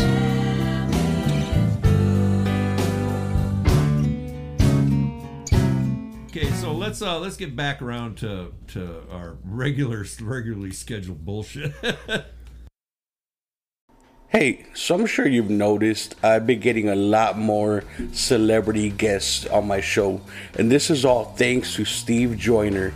He's a publicist, and man, this guy takes his work seriously. He does not fuck around, and this guy is keeping me busy, yo. He, yeah, I'm just getting so many celebrity guests. Thank you so much, Steve Joyner. And um, if you yourself are an actor, director, producer, and you are looking for a uh, publicist, do not hesitate to contact Steve, right? He is a really cool guy. You'll love him, okay? His phone number is 816 605 4561. Or if you would like to email him, it's uh, all one word, starts with a capital S, and it's Steve's J Network at gmail.com. So again, starts with a capital S, and then it's T E V E S J N E T W O R K at gmail.com. Tell him Screamy Chuy sent you. You will not be disappointed. And uh, yeah, so big shout out to you, Steve. Thanks again, bro. Peace. Because you have Yeah. that faith, huh? Right. It'll protect and you. it's not blind faith based on belief it's actually it's actually faith that is based on experience. I mean if you've seen it enough times Mhm. you're like well if they could do this if they could do that if they could do that and i know they can because i saw it they did it for me then what can't they do? Well the answer is there is nothing that they can't do. They they they can do anything Yeah. they want to do. They're they're the they're the ones with the real power. That they're, they're the ones that will that will last. They're they're in the realm that is positive and, and life affirming and life regenerating and self sustaining. All of this other darkness is just illusion. It, it seems very real, but it's it's it's come from from nowhere and it's going back there. Uh, so the so people who worry about you know what battle of Armageddon or whatever you want to call it, the big battle between, just know that there's no way they can't win. They cannot win. Mhm. There's no way. Yep, exactly. You know, like you know, no matter if you look at the Bible or a- a- any religion, light always is more powerful than the dark. And that's why the dark, that's why they look for individuals and try and weaken them and convince them that the light is not powerful because you lose that faith, you lose that belief, and they might have more power Right. over you. try to win over those that are that are uh, more light oriented than the average person. They try to seek those people out and win them over, and get them to their side through various means, uh, temptation, you know, uh, and all of that. Um, but uh, if that fails, then they'll actually come after you. They will try to take your physical. They'll try to take you out of this world. So that because you're you're in opposition to them and you're fighting them and you're helping other people to resist that and to resist the the uh, effects of their actions and, and whatnot. So it's definitely not an easy uh, road, you know, but it's it's a better road. And if you go down that other road, you're going to find out that you know that ain't going to work out too well either because it never does, you know. Yeah. Boy, And- we talked about a couple things and look at that list, and I'm like, oh, we've been talking. We only talked about a few things, but If if you got a lot, I mean, we could always make a part two. right, you know, right. Well, I'm good to go. I, I did an interview yesterday. Uh, I set a new record. It was uh, two and a half, uh, two hours and 40 minutes. And, and I'm just gonna Damn, break it up into, I think, three or four, like part one, part two, part three, that kind of thing. Yeah. But I love talking about this stuff. I mean, some of this stuff I haven't on my list here, I haven't thought about for years, you know, but I'm like brainstorming this morning. I'm like, well, let me make a few notes just so I don't go to, you know, I don't go blank or whatever. And then every one of these things here reminds me of like a few others. Like there's just, you know, so much in there. because they overlap, huh? Yeah. They, they overlap eh, or if you, if this one thing happened somewhere and you're like, oh yeah, that's just like what happened those other three times kind of a thing. Yeah. So yeah. Damn, man, you've had a lot of crazy run-ins with demons and dark forces, and it's amazing how you're still such a positive guy. You know, I love Right. that. Right. Well, you you have to be really, otherwise you go crazy, you know, and uh, and then you start mixing that in with uh, with the the out of body stuff and the lucid dreaming and the mind power stuff, which is the main thing I usually talk about. Um, and it's just uh, like never a dull moment, you know. And and you know, I know there's there's people who uh, like there's people who talk about all of these different things right that have gone through all of these different types of things with the with the exorcism and, and possession and uh, uh, out of body astral travel lucid dreaming but i've never run across anybody yet who like they'll talk about one of these. They'll they will be into lucid dreaming. That's what they do or astral travel out of body or they work with demons and or they're mis- they're um, um, you know uh, what do you call it mediums and they, they talk to dead people see dead people and stuff. But i haven't heard anybody yet cover both of these like two or three of these like so i'm i think i'm a little unique in that i have such a wide um, uh, breadth of experience in these different areas they're very different areas right um, but yet i've been um, deeply immersed in all of them and so uh, I got a I got a lot of books to write. Let's put it that way, because I really want to share one of my my books too. I got two that are coming out pretty soon, and I have two more after that. Um, but those Damn, are- you're a busy are- guy. Yeah, well, and they're short books. I always I always tell people remember they're short books, but but it still work. But I, one of them's on dead people, secrets of dead people. So Holy shit! yeah, so I wrote uh, wrote a book about different things about dead people that most people don't know, and so I've got uh, 10, 10 secrets on those, and that, that's one of the ones that's coming up pretty soon. Also, I just did a proofread of it um, not too long ago. So yeah, I would be getting books out faster, but like my life, there's a lot of stuff I just have to do every day, like everybody else, and I try to fit in that that stuff. Um, but uh, they're coming. I and you know I love how you have all these books, but you know what? You're not in it for the money. Like I love how you're just in it to spread the wisdom and just help people out. You know, because a lot of your books are available for free on Kindle, right? Yeah, Kindle, Barnes and Noble, Kobo, uh, basically every single. I have eleven books right now. Um, one of them, Attract Money Forever. People can get a free PDF download when they go to my website uh, and subscribe for my free monthly Mind Power and Money e-zine. Uh, but um, all of, and the other 10 are free on Kindle, right? Kindle on Amazon, Barnes and Noble, Kobo. And so, yeah, I encourage people right now. Like, I'm not promising everybody I'm going to keep all my books free for the rest of my life. I'm doing it right now because I'm inspired to do it. It feels that it's right. I know I'm supposed to be doing it. The new books that are coming out soon, uh, I know that those are going right into free. Uh, for the first week or so, there's going to be a price on them because uh, Amazon doesn't let you go straight to free. Like you got to put a price and then you got to jump through these hoops and publish in other places. And then they'll price match the free because they won't be undersold. So, but shortly after these new books come out, they'll be free. But I encourage people to just go wherever you get your ebooks. Most people get them on Kindle, but go there and just search my name or you know how when one person's book comes up and then you can click and go to their uh, their author page or just put their name in and all of my books will come up and I, I encourage people to download all of them i know you're not going to read them all this week but get them now they're free sock them away and then read them as you as you're inspired and as you can get to because they're, they're every single book i have right now is free in digital format so there's no barriers to to collecting them up and then reading them as you feel inspired. That's fucking awesome. So download them all right now while they're free. You know that, that's smart. Yeah, yeah, yep.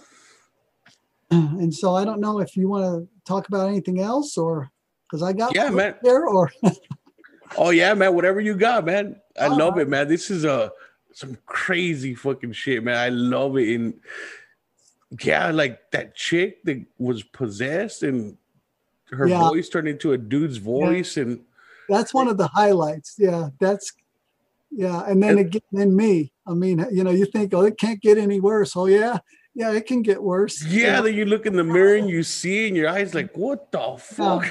yeah. So I mean, now I think about it, I'm like, damn, you know, how how did I? How am I still here? And uh, For you know, sure. that's the big one. How am I still here? You know.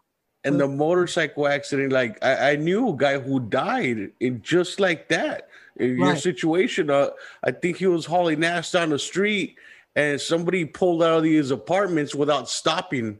You know, they didn't stop and look both ways. They just straight up pulled out, and he fucking hit that car straight on. He just smashed on the side of it, and you know, passed away. Because, like you said, he hit his bike hit the car, boom, and he he went flying over, and you know, Yeah. I think he oh. was in critical condition and died in the hospital a few hours later.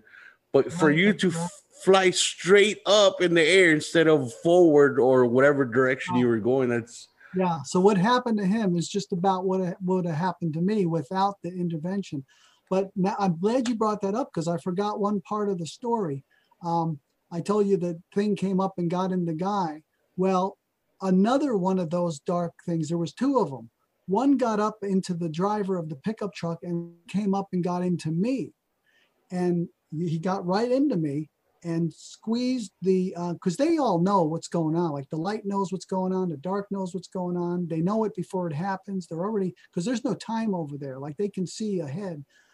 And uh, the dark ones already knew that the light ones were going to help me when they got in that thing.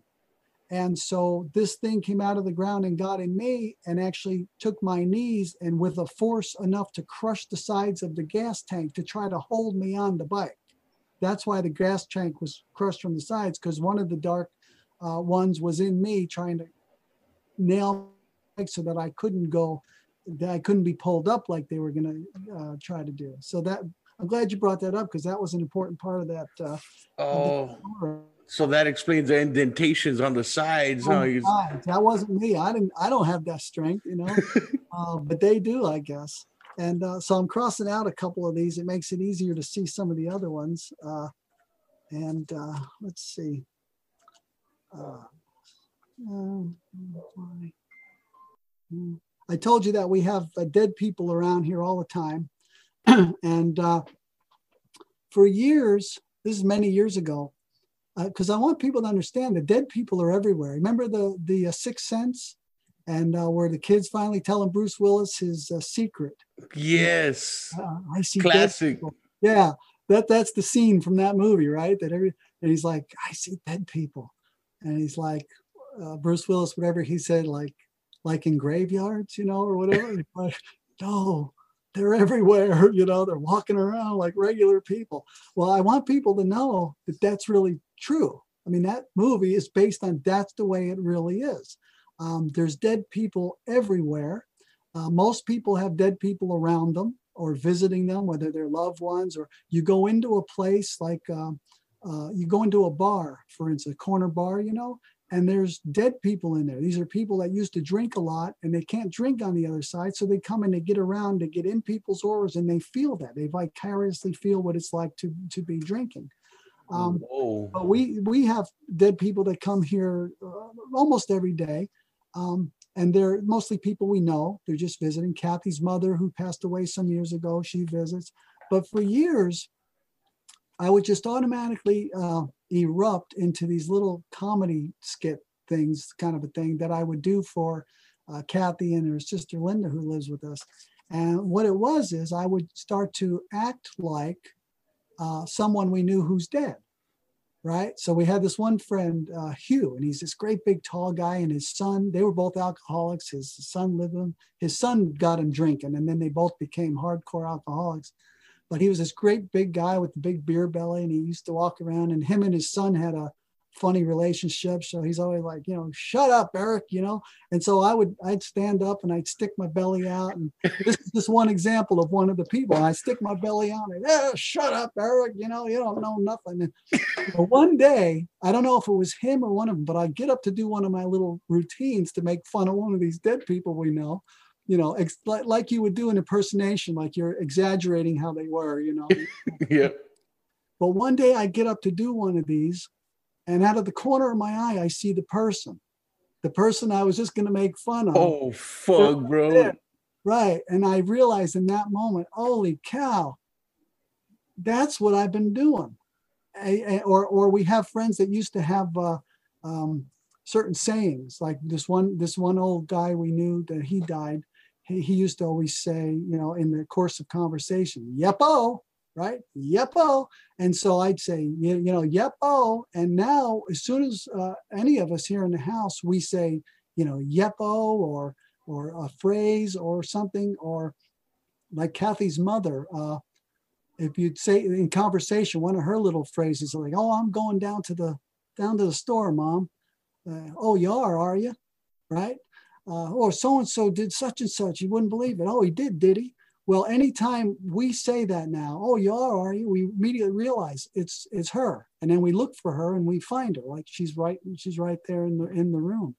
Uh, so I want people to know that, um, and it's it'll be in my book too, uh, the, the Secrets of Dead People, that uh, they are really everywhere. That's really how it works. There's a lot of people who, when they die, they don't know they're dead, and they uh, don't move on naturally to the other side. There's other people who maybe have moved on uh, in a way, but they also come back to visit and to look over, you know, uh, their loved ones to help them in certain ways. They, some people uh, believe and have the experience of their dead mother, for instance, being their guardian angel, something like that.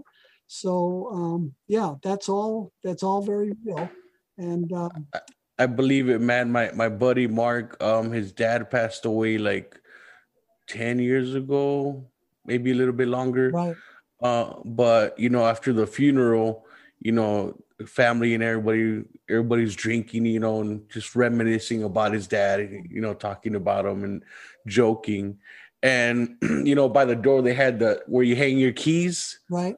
Everybody had their keys there because they're all drinking. Somebody, nobody's gonna drive home. They all hung their keys, and they're all talking about his dad and laughing. And then, like all of a sudden, all the keys, it's like somebody like swiped them, like they all started like jingling and shit. Right, right.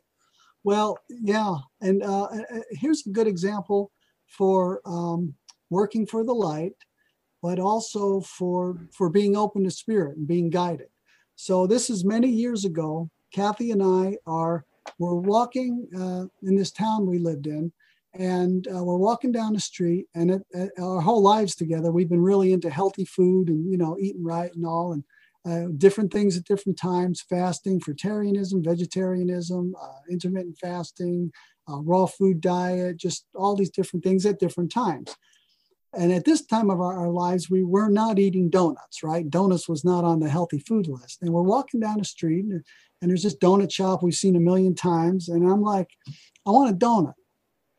She's like, well, we don't eat donuts, you know. I, I got, I just got to have a donut. You know, we, we just go across the street.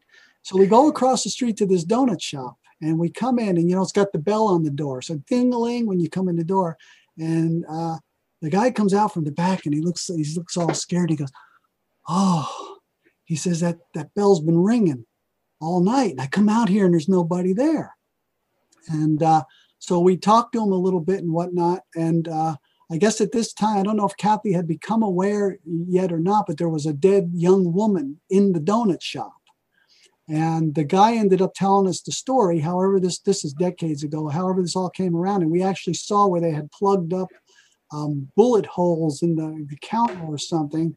I know there was bullet holes that we could see, but uh, this girl's boyfriend had come into the donut shop and shot her to death while she was at work. And uh, so Kathy was able, and she was trapped in the donut shop the whole time. And so she was, I don't know if she was trying to get his attention or what with the ringing on the door, you know, the bells and all. But Kathy, of course, was able to help her to move on, tell her that she was dead. And then when she does that, the the helpers from the uh, the light realm, they always come in from above, and uh, she was able to help her to move on. But that so that's an important thing. But just as important is the fact that all of a sudden I had to have a donut, right? I had to be a part of it. I had to be open to be guided to do something that uh, logically and in my conscious mind I don't do at this time in my life. But I had to say, listen, I, I have to have a donut. And It's uh, like we the went across- donut led you to, to take Kathy over there, right, and help help the ghost.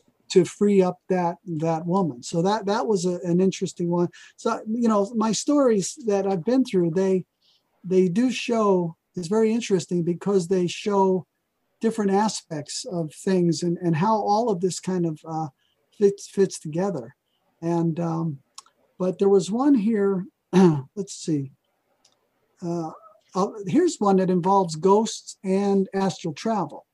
Um, we were living in oregon and my um, my I'm from New Jersey, and so I was just spontaneously like when I say spontaneously, I mean I didn't like uh, like sometimes I become aware I'm in my I'm asleep and I can uh, get out of my sleeping body, um, get out and go even to other realms or just walk around the house. But there's other times when I just become aware that I'm somewhere else. And uh, so this for about a, I don't know, maybe a week or so, um, I was uh, falling asleep in in Oregon, Ontario, Oregon, but I was waking up in uh, uh, where my grandparents lived. This neighborhood my grandparents lived in New Jersey, uh, and it's dark. It's at night, just like it would be when I was really sleeping. And I'd be walking around the middle of the streets around the old neighborhood, and I would run into my grandfather, who was deceased at this time. And but he wasn't old and you know emphysema ridden, and all that. Like I remember him, he was young. He was in his prime, like 35 years old. And I would talk to him. We would just come face to face in the middle of the street and we would talk. I never remembered what we talked about, but every night, every morning, I remembered that I had been there and that I had talked to him. And so that's a um, that's an experience uh, that shows um, not only astral travel, uh, in this case, not to another dimension, but to a, a physical location on planet Earth, and involves a dead person. Now, my grandfather, he didn't believe in um, um, anything after the physical. Like he, I asked him one time specifically. I was in a in a school where we were all about spiritual school when I was in my early twenties, uh, reincarnation, you know, past lives, and all this. And, and I asked him once when I was visiting New Jersey.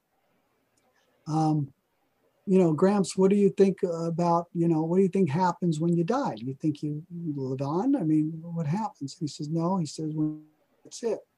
You, that's it. Like worm bait, you know, there, you don't, there's no heaven, there's no anything. You're done. It's all biological, is what he thought. But, uh, but I'm not the only one who, who saw him. My, my aunt and my uncle um, lived around the corner from my grandmother. This is on my father's side who who was still living at the time. And they were like literally you know you walk two houses to the corner and then two maybe three houses down and that's their house. Like their houses were five away from each other maybe but around the corner. And one day uh, my aunt and uncle were walking over to my grandmother's house and they passed my grandfather on the sidewalk. Oh shit. Hey, hey dad how you doing? And then like whoa, you know, then they realize, wait a second, dad's dead. You know, her for him it was dad. And then another time, my father was on a um, he was on a, a hunting trip. he used to hunt in younger days, and he, when he was coming back from this hunt, hunting trip, he was um, in uh, a severe storm, like a rainstorm, lightning, and all this. And um, um, I forget exactly how it goes, but when he he got back and uh, someone, I, I think it was his new wife's son or something, but someone had come over to the house and they came in the in the house and they asked him who the old man was in his in his truck. He had a um, Chevy Blazer, I think it was. Who's that old guy in your truck? And of course, they go out and look. You know, well, who's in my truck? If there's nobody there, but he explained the person, and it was my grandfather. So my my father believes that my grandfather was actually, and he was behind the wheel, not in the passenger seat, I guess Wow. grandfather he believes my grandfather helped him drive home through that uh, that really bad um, storm so there's another one i've crossed off uh, yeah uh, let's Wow. uh, uh, let's see kathy Mitchell. Uh, we know kathy's a natural born medium and that helps especially when you have a lot of a lot of dead people around you at night when you're trying to get some sleep So she's used to it, right? She sees them every day. Yeah, yeah, she all the time. And a lot of time, like there's this one time we were out and we were at an auto mo- auto place. It was a Sears auto. And uh, we were having our car worked on. And like it's not like for me or her, it's not like you walk around like and you just see dead people everywhere. You'd probably be, go crazy if you did because you couldn't tell who's dead and who's alive Yeah. but when you when you're uh, it comes to your attention somehow then you're like oh yeah right so i'm sitting there um, we're sitting there and across from us in the waiting room there's this old lady sitting there and i see this young man i I mean there's this young man uh, sitting there and i see this old lady standing right behind him and i say to kathy you know look over at that young guy over there do you see uh, do you do you see somebody there? And she looks over and she said, yeah. And we always test each other, right? We don't want to say, you see that old lady there with the gray hair? And oh yeah, I see her. No, do you see anybody there? And she's like, yeah. And I say, well, explain, you know, what do you see? And it's like, well, she's an old lady. She's behind them. And I said, okay. I said, well, you know, find out some more. And uh, it's his grandmother, deceased grandmother. And uh, she, and here's something for people, anybody who is a, medium of any sorts and can get any kind of messages. Just because you can get the messages doesn't necessarily mean you have to give them. Like dead people, don't let them boss you around. Like you know, she wanted her her grandson to know something. I love you. I know you're doing good in school. Turns out he's in college and whatever. Um, and, and I'm watching over you. And so she's like, "Eh, I don't know. And but she decided to go over there, and the guy he just wasn't having any of it. Like he's like, oh, what's you know, like, you know, who are you? You're like, what are you tell, trying to tell me? You know, and so it, it didn't. He wasn't open and receptive. But that's a time where you know we were out together, and that's another example that the dead people are everywhere, and they're in places like the girl in the donut shop. They're also following people like the grandma with the son. You can also um, uh, pick up dead people, like from uh, if you uh, see an accident, you see somebody die, or you're in a hospital and somebody dies, they might latch onto you. They don't know what's going on. They're scared, you know, and they just latch onto you. And You come home with a ghost you didn't know you you know you didn't know this person, or you you end up going home with this person. One time we went to a hospital, and there was this old woman who uh, we were visiting who was very sick. I guess she had gone into like a coma or whatever. She she was when we saw her, she was like bloated and tubes or whatever. Uh, but when we got there and we're looking at her and we're like, you know, uh, I was telling her, you know, it's okay, you can go on and this and that. I thought she was still alive, but then I'm looking and, and we're like, I think she's dead. I mean, I don't I don't know what's going on. So we went and got a, a and uh, she's like, "Oh no, no, we just checked on her right before you got here. You know, she she's she's fine, she's fine." I said, "No, I think she's dead. Please come and check." And so the nurse comes in. I don't know why buzzers didn't go off or whatever. I think something's supposed to happen, but she comes in and, "Oh yeah, you're right. She's dead." You know, oh, fuck. I shouldn't have to tell you that your patient is dead. but anyway, we left there, and this woman hitched a ride. Like she came with us. She got into Kathy's aura, and she came with us. Uh, and it's it just uh, highly, you know, uh, interesting that we got there. They had just checked her and she was alive, but basically when we got there is like almost the moment she had died, or just before we entered the room or something.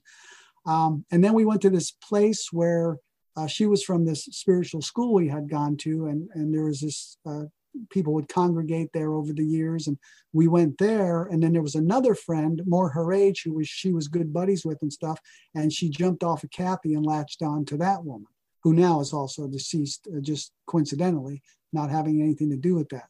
So they'll they'll travel with you, they'll follow you. You'll go out, and one of them may become aware of you and, and come home with you. It's just uh, they're like like the kid says in the movie, they're everywhere.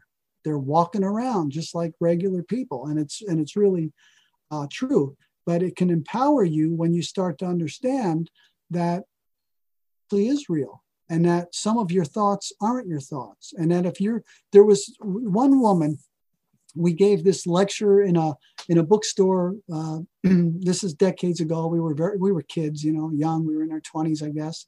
Um, and this woman had come and heard our spiritual lecture we gave and stuff and you know we hand out little flyers or whatever and so she calls us um, a while after that and um, uh, let me make a little note here. And uh, she's just beside herself because she has all of a sudden become a compulsive gambler, right? Never had any interest in gambling in her entire life. And now she can't stop gambling.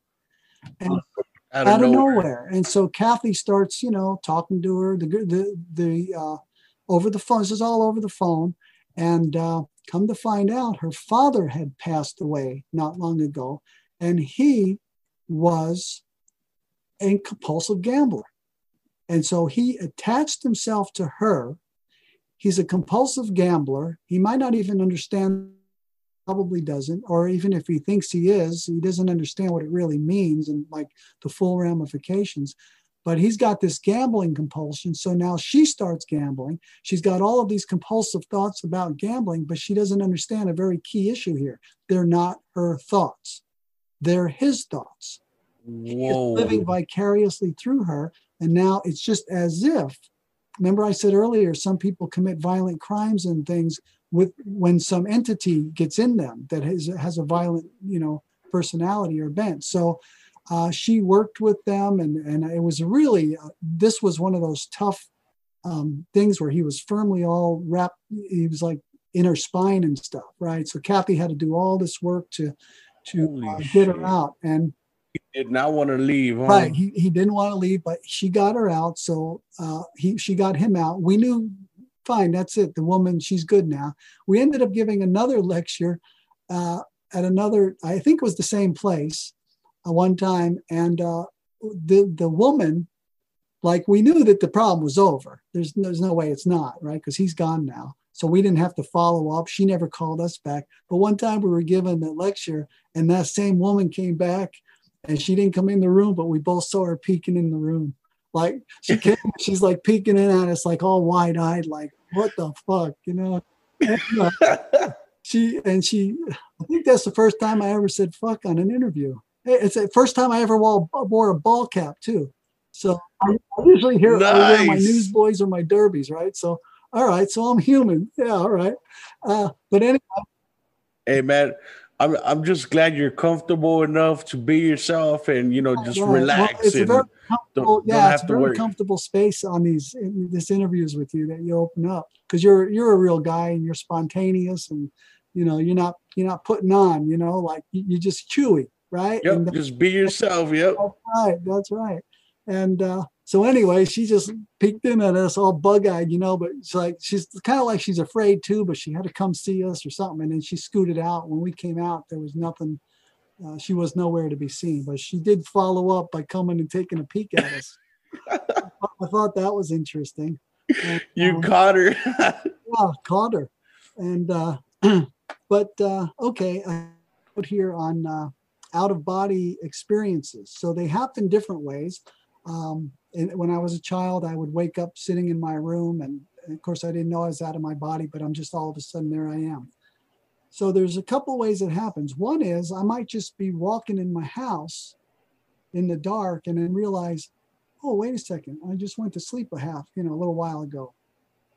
Oh, I'm out of my body, right? I'm, I'm remembering right now a specific situation. And so I'm like, okay, well, I'm going to go outside. I reach for the doorknob and I'm like, well, wait a second, I don't have to open the door.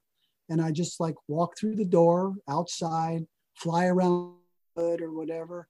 Um, other times, oh, and this is how I can wrap into a, a, a, couple of ghost stories really that coincide with out of body. One is Kathy and I were living in this house, and we had been living there, uh, and her sister. We'd been living there for, oh no, her sister was living next door. The mom was still alive. So we had two houses at this time in, in California, San Diego area, uh, next door to each other. Kathy and I were living in one. And uh, one night I which is you i wake up and i'm all of a sudden i'm seeing it's like you're laying down and you open your eyes right? Now you're awake. But then you realize that wait a second like i'm not awake. My body is still sleeping but my mind woke up. Like i'm aware of the room now. And so there's different techniques for you know rocking out of your body or uh, uh, uh, willing yourself to float up. There's different ways that I use to get out of my body, but whoa, I'm, I'm not in my yeah. So I'm not in my my bedroom, or I might have been in my bedroom this first night, but I, I get out and I get out of my body and I walk around our house that we've been living in for a really long time. But it's not our furniture. The same exact house, but there was this old couch. Uh, uh, there was this uh, big old wood table in, the kitchen, all piled with boxes. The whole place was a mess, like a pack rat kind of a situation. Um, and so what happened there is that I had woken up. The, the, I didn't. We didn't know this at the time, but the woman who had lived there prior, I don't know if it was just prior or even prior to that or whatever, but she had died there in that house. She didn't know she was dead, and she was still living in the house. Now, when I got out of my body and walked around her house, seeing her table, her boxes, you know, her couch where I had a bookcase now and stuff, um, I broke the the barrier between those two worlds. And so I don't know if how soon after that it was very soon. And this night I was in the living room on the couch because it was in the summer and I, the couch was right under an open window that had a cooler breeze at night once it got nighttime. So I'm sleeping on the couch and uh, I become aware that of a, of something. So something makes me snap out of my sleep, but my body is still sound asleep. And I look over to the side of the room, and there's this tall, lanky woman, a tall, skinny, lanky, with like a house dress on, like uh, to her knees or a little below her knees, actually. And uh, as soon as I saw her, she saw me. And um, oh fuck, yeah, right. So I go like this, boom, and then she she's walking from the one bedroom into the other, and she's like, and as soon as she saw me, she like she like just started, you know, bounding over straight towards me, and I was my body's paralyzed because I'm asleep, and and what happens when that kind of thing happens is I start trying to yell, but I'm not saying what I'm trying to say. You're just hearing the girls hear, oh, oh like a moaning kind of a sound. Um, so I had, it, in the previous night or whatever it was, I had broken the barrier between our worlds by waking up in her world and walking around her house.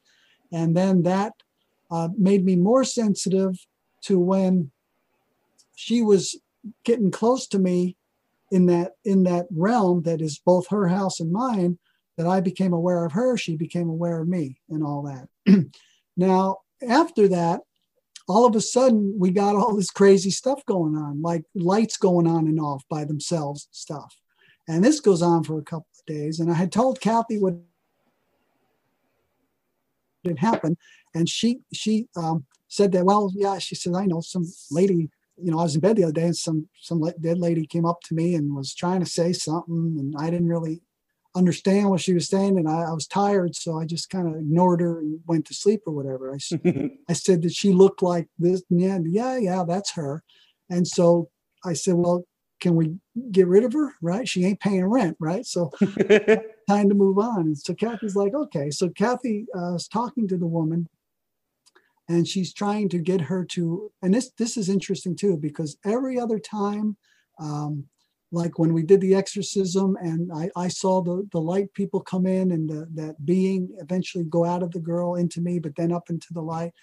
When people pass on that Kathy has seen, there's always um, light and there's presences that come down and then the person always goes up but in this one particular situation she finally did explain to the woman and the woman understood that she was dead um, but she didn't end up going up into the light it wasn't a light tunnel it was a dark tunnel and it didn't come from above it come from like straight on Oh. her was her another old lady neighbor that lived in the house next door that now Kathy and Linda's sister lived in.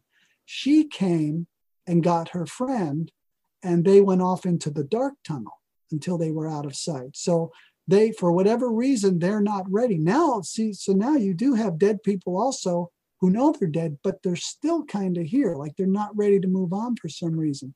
And so they um, they went off and of course that was the end of that. Never saw her again never saw her furniture again when i was out of my body and never um, uh, no more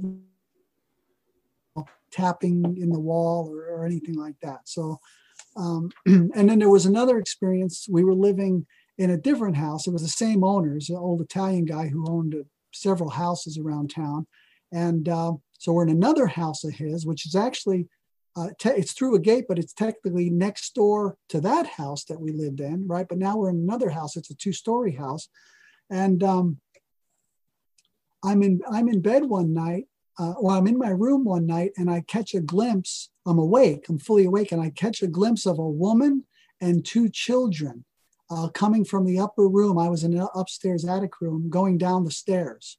I, I saw them and I ended up telling Kathy about it. So I like got some ghosts in this house too. You know, this is a woman and two children, so I'm assuming the children died with her and all that. But uh, was really creepy or to scare the heck out of me is that one night I was, uh, and as she was going down, she had kind of like glanced over, so like I knew she saw me too, but I was awake. I was fully awake in my waking body. But then one night I'm sleeping on my back in my bed. And uh, when these presences come towards me, that can wake me up, but usually not my physical body. It only wakes up my consciousness, takes me back from wherever I am into the body. Uh, and so I'm laying down and I'm asleep, I'm sound asleep, and I wake up, but not my physical body. So I'm actually seeing through my eyelids, if you want to call it that. And I open my eyes and I'm on my back and I'm fully paralyzed, like I can't move, and I'm on my back and I open my eyes, and that woman's face is right here. She's looking right in my face. I'm getting goosebumps right now because she knows, like, I'm connecting with her right now.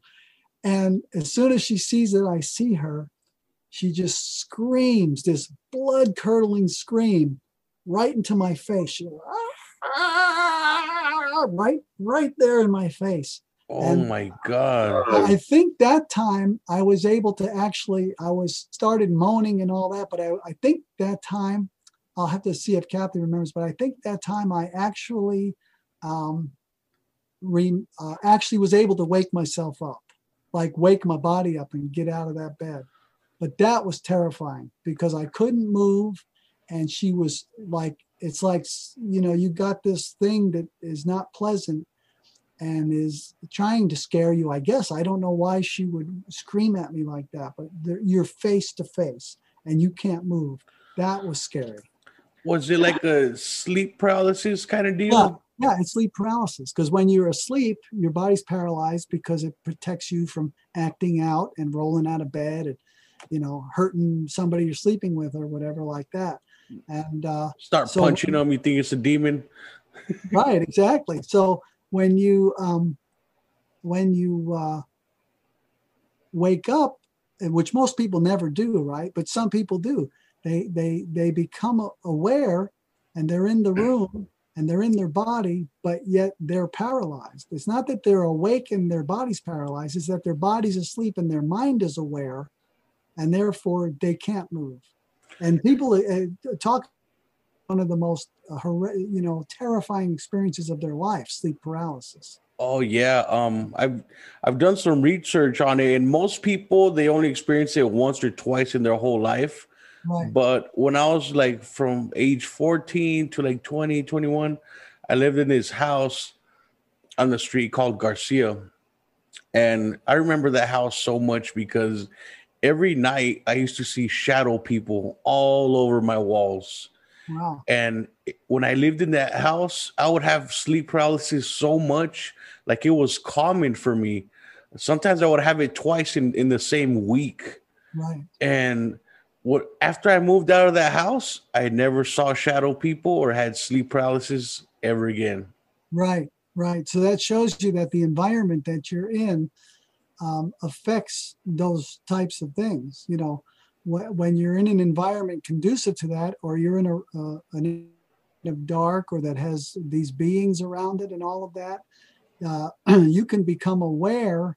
Um, um, you- you're aware of the darkness, even though you might not know what's going on and all of that. But you wake up on some level, but your body is actually still asleep, even though you become aware. But you've got that what they call sleep paralysis, and it's terrifying because you feel completely vulnerable. Mhm. Like whatever's going to happen is going to happen, and I can't do anything about it because all I can do is sit here and look and see what's happening. Just panicking in the inside. Right, right. So that's you know that's pretty. Uh, uh, it's a very scary experience. Another another way um, I do when I get out when I wake up and I'm laying there and I open my eyes and when I realize wait a second my body is still asleep. I talked about maybe trying to rock out of my body back and forth, back and forth until I can get out, or even uh, thinking.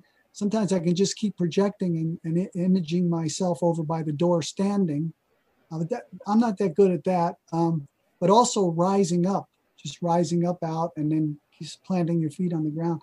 The easiest one for me is rocking. So, but this one time I became aware, and this brings in another couple of things that, that I haven't talked about. Um, w- one time I became aware I was asleep. We were in a second floor apartment building, Kathy and I, of an apartment building. I become aware that I'm asleep, but I'm aware and awake. And I shake and rock at it. One of the things before I started shaking is I noticed is that there was a chandelier on my like this is the exact room I'm sleeping in that I see. I'm in this room. I'm aware my body's asleep, but there's a chandelier on the ceiling. Hmm. Well, Where did that come from? I don't know, right? But it's there. Uh, so I rock out of my body. I get up and I walk over to my door, and I'm like, I'm going to go outside. And I, uh, I open the door, and one interesting thing was that there was all these rats running, astral rats, right? They're not really there, but they're rats running around on the landing. Uh, we had a dedicated landing just for our unit. So you come up those stairs and and that was it. We had a little landing thing there in our door, and there was these rats running around. But then there is another thing that was interesting. Everything was exactly as it really is, except for the chandelier and the rats so far. But also, what I noticed is that at the bottom of the stairs, there was a gate. Like you couldn't just walk up the stairs, you had to open a metal gate to then come up our stairs. And I realized that was me. Like I'm, I'm very uh, territorial, right? This is my space. I don't want strangers coming around. Don't try to sell me anything. You know, just leave me be when I'm in my home. I'm taking a break from all you guys, right? And so I, I realized right away, oh, I put that there. That's like my astral uh, um, projection without ever conscious mind thinking it. But I actually put a gate there that, you know, to make me feel more safe or whatever. For protection and privacy.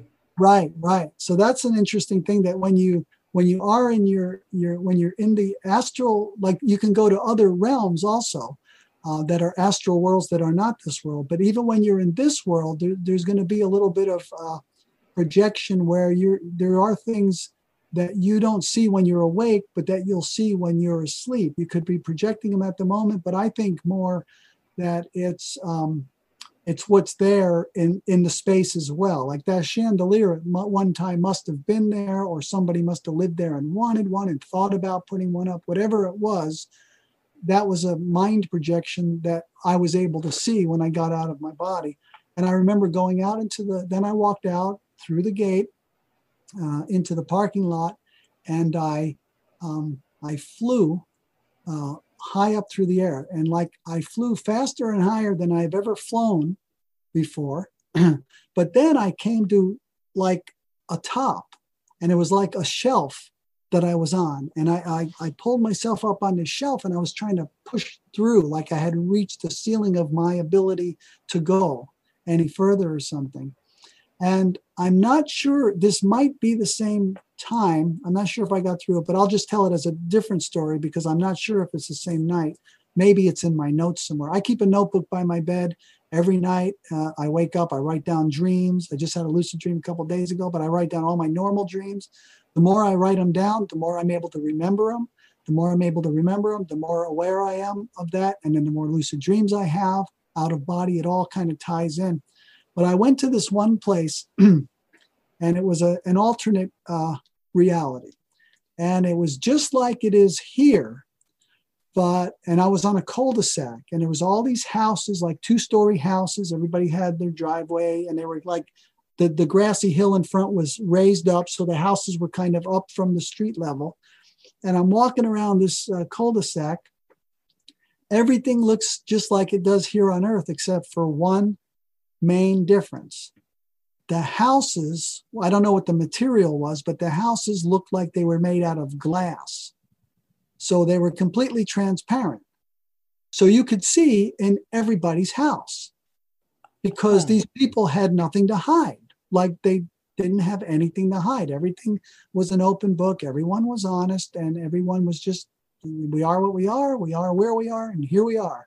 And so you could just walk around the cul-de-sac and look inside everybody's house. Um, but I say everybody's just open and everything. It's not exactly true because as I'm coming around the cul-de-sac and I'm coming this other way, there's this this person coming towards me, and it was a woman. It was a, a short, uh, you know, thin woman who had um, this uh, hoodie, like a hoodie pulled over, and she was like, so she was this dark little sneaky thing and she was walking around peeking on, at people in their houses. So was she from that same realm or had she come from somewhere else? At first I thought, well, it's like, you know how you have rich neighborhoods and poor neighborhoods, right? You have uh, different ethnic neighborhoods and all that. I thought, oh, okay, this is the open spiritual people's part of town. And she must be from the dark side of town where you can't see through their walls and where they got all this stuff and stuff. And uh, that makes yeah, sense. and I, I think that that's what it was. She, All right. All right. So you know the story of the of the uh, glass houses and uh, the little dark girl.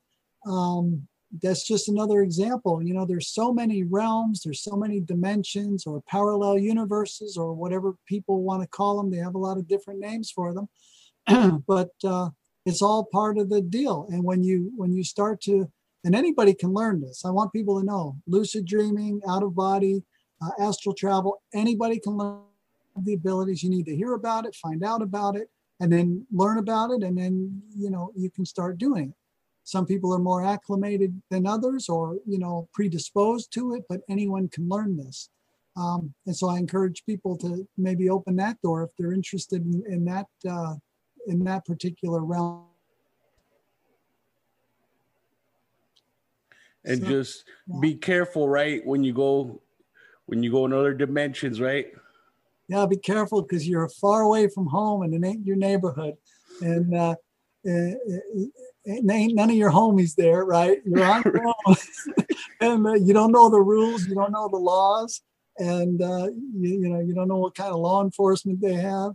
So luckily, you can you can wake up and, and you know, even if they stick you in jail or something, you you won't still be there. But then again, another party you might, so you never know. But it's yeah, it's it's a fascinating, fun uh, process. Even just getting out of your body and walking around your own house and just knowing, hey, I can go outside and fly, and going outside and flying. And even if you don't get into another uh, right away, some other realm or dimension or world, uh, universe, uh, just just being able to defy the laws of gravity and stuff in your own neighborhood, go out, fly around in your own neighborhood. It's it's, it's extremely cool. It's exhilarating. It's fun.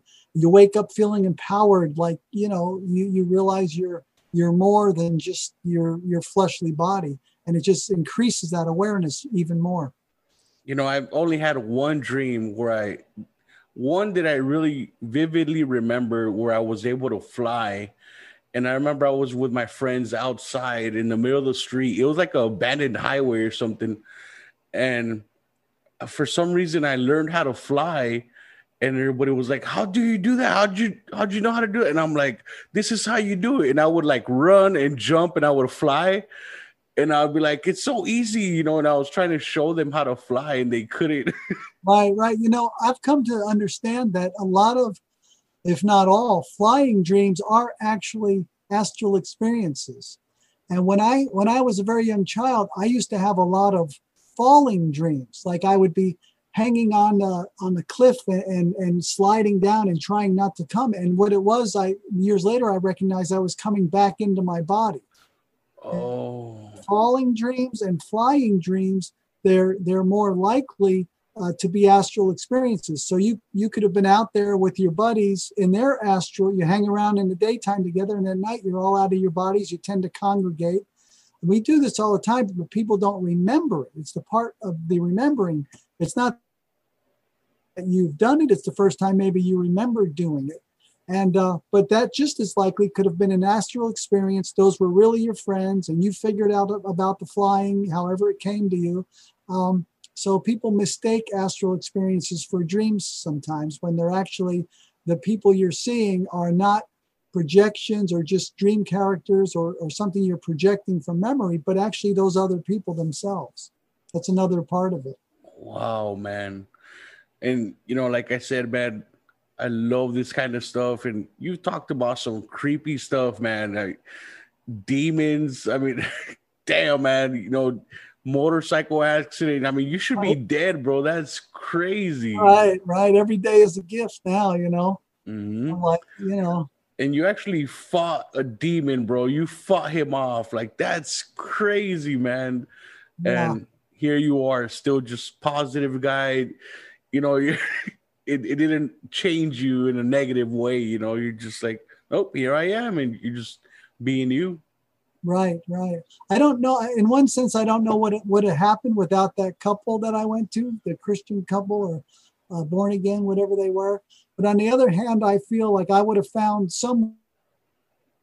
I, I called her, like I made that connection to, to make that happen. But but really, it was what they did that was kind of like the catalyst. But there's always Yeah. a way. There's always a way out, whether it's astral uh, or whether it's physical, material, financial, whatever it is. There's absolutely always a way, and you just got to find it. And as long as you don't give up, and you and you're a good person and you're in the light, you're gonna find it, and everything's gonna work out. And you're gonna probably look back and say, "Wow, I'm glad that happened. I'm a better person. I'm stronger. I'm more knowledgeable. I can be more help now to people." And uh, it's uh, it's all a blessing in the end. But I tell you, when you're going through it, it don't feel like a blessing. But uh, when you get through it and you see what what it's uh, helped you to, how it's helped you to grow, then you know it's all good. Very wise words, James. I love it. You know, so for anybody listening, whatever you're going through, how tough it is, it might seem, you know, impossible, but you know, like James said, you're gonna go through it, you're gonna come out of it, and you're gonna come out stronger. And you know, I'd like to thank you for coming back on again. And um, of course, we we haven't even gone like halfway through your list, you know, of experiences. so we'll definitely continue. This is a part one. Um, and James, uh, where can people get a hold of you? Uh, your website, your books, where Right. Well, uh, just go to my website. It's the best place to start.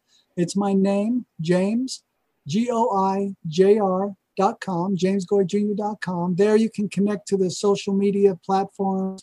And uh, also, you can search my name on Amazon or any of, you know, Barnes and Noble and whatnot and find my books. My print books are just on this time. Uh, but the um, the uh, ebooks, like the Kindle books on Amazon, for instance, are on uh, multiple platforms. And like I said, all of my books right now are all of my uh, digital copies of my books are free. There's one on my website. All the rest are free on the other web uh, platforms, Amazon and whatnot. So just go there, search my name, and just scoop them all up and put them aside and get to them as you can. But there's a lot of, you know, uh, just let me just real quick to catch people's attention maybe uh, how to attract money using mind power track money forever uh, my song lyrics. I'm a songwriter uh, so i've got my song lyrics one Wow. and song lyrics two. Um, 10 metaphysical secrets of manifesting money which is an amazing book if you need more money in your life. Um, aware power functioning and uh, advanced manifesting made easy the God Function, which is a, a very interesting book. You've never heard a take on God like this, I don't think. This Definitely title, gotta check that out. now this title came to me, um, and then uh, a long time I found I sat down to write something else. When this title came to me, I didn't know what it meant, and I thought, oh wow, that's really an, a, a great title for a book. And I wrote it down. I got hundreds of titles written down on these little pieces of paper. And then one day I sat down to write something or other, maybe a short article or something. And all of a sudden I thought, well, I'm not writing what I sat down to write. What am I writing? And I started looking at the words and I'm like, oh wow, this is the God function. This is this is that this is whatever it is. I'm gonna find out. This book, The God Function. But the title came to me long before, before I even knew what it was. But come to find out, there is actually a God function. That's uh, crazy. Natural Power of Thought is one of my newer ones. And uh, JGJ Thoughts is a very interesting book. It's all individual little uh, quotes and quips and, and things that I uh, that I've written over the years. I have hundreds and hundreds of these collected up, so I'll be putting out more books. But uh, I opened this, the very first one. Uh, separation is the great illusion. Oneness is the great reality. I love I that. I have that as the very first one for a reason because it's the most important thing we can we can understand, uh, and from there we have a platform to for everything else. And then everyone should get this book and read it now, The New Normal. Um, this is about this thing we're going through, and it's a it's a called a spiritual, metaphysical, and common sense take on the 2020 coronavirus emergency and its after effects. And I think when people read this book, they're going to be uh, relieved and, and freed up mentally and emotionally. Uh, they're going to be much more aware. They're going to know that they need to get more aware by seeking out information other than the mainstream media. But uh, I I think this is going to help people a lot. Maybe it's the first one they should read when they download my books for free uh, to read this one. It, my book, I mean, you can sit down and read them in a sitting or two. Uh, this one here is um, you know, four, 46 pages or 45 pages or whatever. So they're easy uh, to read and uh, they're free. So why not, right? Download them, read them, and, and see what you think. If you like the stuff we're talking about, um, it's it's in these books and more books coming down the pike pretty soon. I love it, man. You know, you're just giving to the people free knowledge, people. I mean, get all his books right now while they're still available for free. I mean, I highly suggest that, you know, on Kindle. And I think you mentioned Barnes and Noble as well, right? is another one, and then there's a couple. I think those are the three big ones, and then there's a few others. So uh, anybody uh, go wherever you get your ebooks. Most people get them on Kindle though from Amazon. But uh, the thing is, if you don't know, if people don't know that Am- you don't need a Kindle reader, that physical thing that you buy, you don't need that. You go to Amazon, you look at any uh, Kindle, any uh, ebook Kindle page, and you'll see under there get get the down the, uh, the program or whatever they call it for free. So like I don't have a Kindle reader, but I, I downloaded the free Kindle reading app for my desktop computer, and so I can read all of my Kindle books right here on my on my screen. I, So- I did the same for my phone. I, I I read the books on my phone. Yeah, you can do it to your phone or your tablet or whatever. So the the the program is free and the, the books are free. And there's other free books out there too. There's a lot of good free stuff on Amazon too. Most people don't know to look for it. And, And- uh, right now, my books are among them.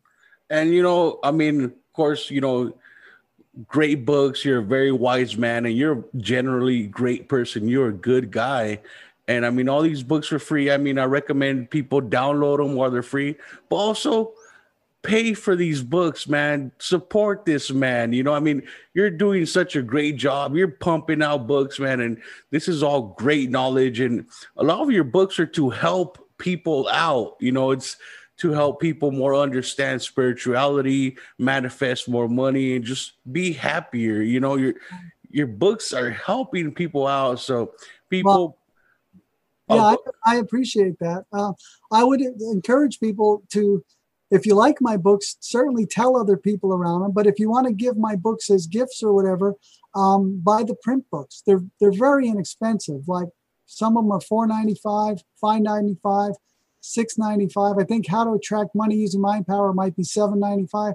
These are very inexpensive books for for print books, so it's not hard to to purchase them either. And they make good gifts. Uh, especially like how to attract money using mind power. Anybody who's just getting out of school or haven't lost their job or just anybody really, but especially people have lost their jobs now and all of this, they could have a lot more control over this situation if they understand, quote unquote, how to attract money using mind power. So, you know, maybe it's their birthday or or it's a holiday or something. Buy buy them the book, you know. Uh, um, but certainly download them for free uh, if you like, and and uh, it, it all comes out. I, I can't, I, I've realized a long time ago, I cannot outgive the universe.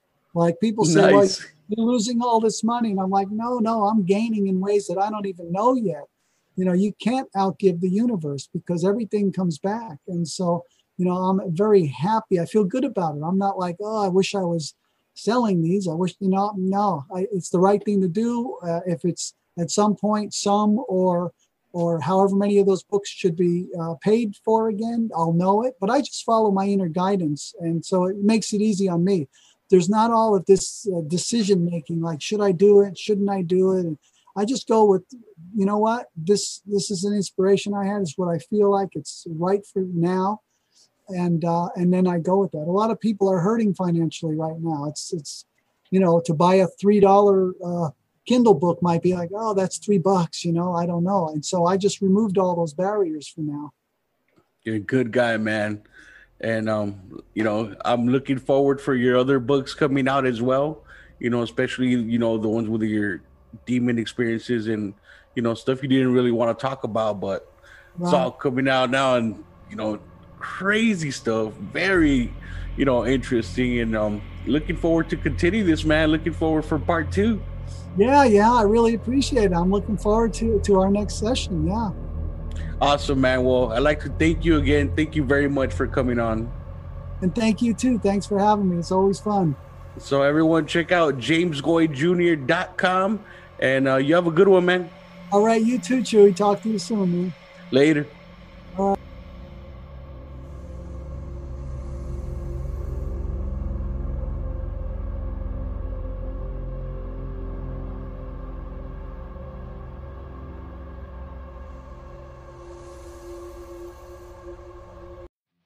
Everyone. Thanks for tuning in.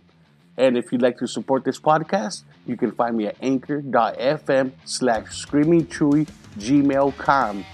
There'll be three options for a monthly subscription. First one, I believe, starts at a dollar a month, yo. Yeah, dollar a month. Yeah, and if you don't want to, that's cool. You can follow me on Facebook and YouTube, Screaming Chuy Show, for some memes, some more videos, full episodes, and behind the scenes kind of deal, right? You can follow me on Twitter, uh, Screaming Chuy. Yeah, not Screaming Chuy Show. I should probably change it, but it's just Screaming Chuy. And uh, thanks for listening. Peace.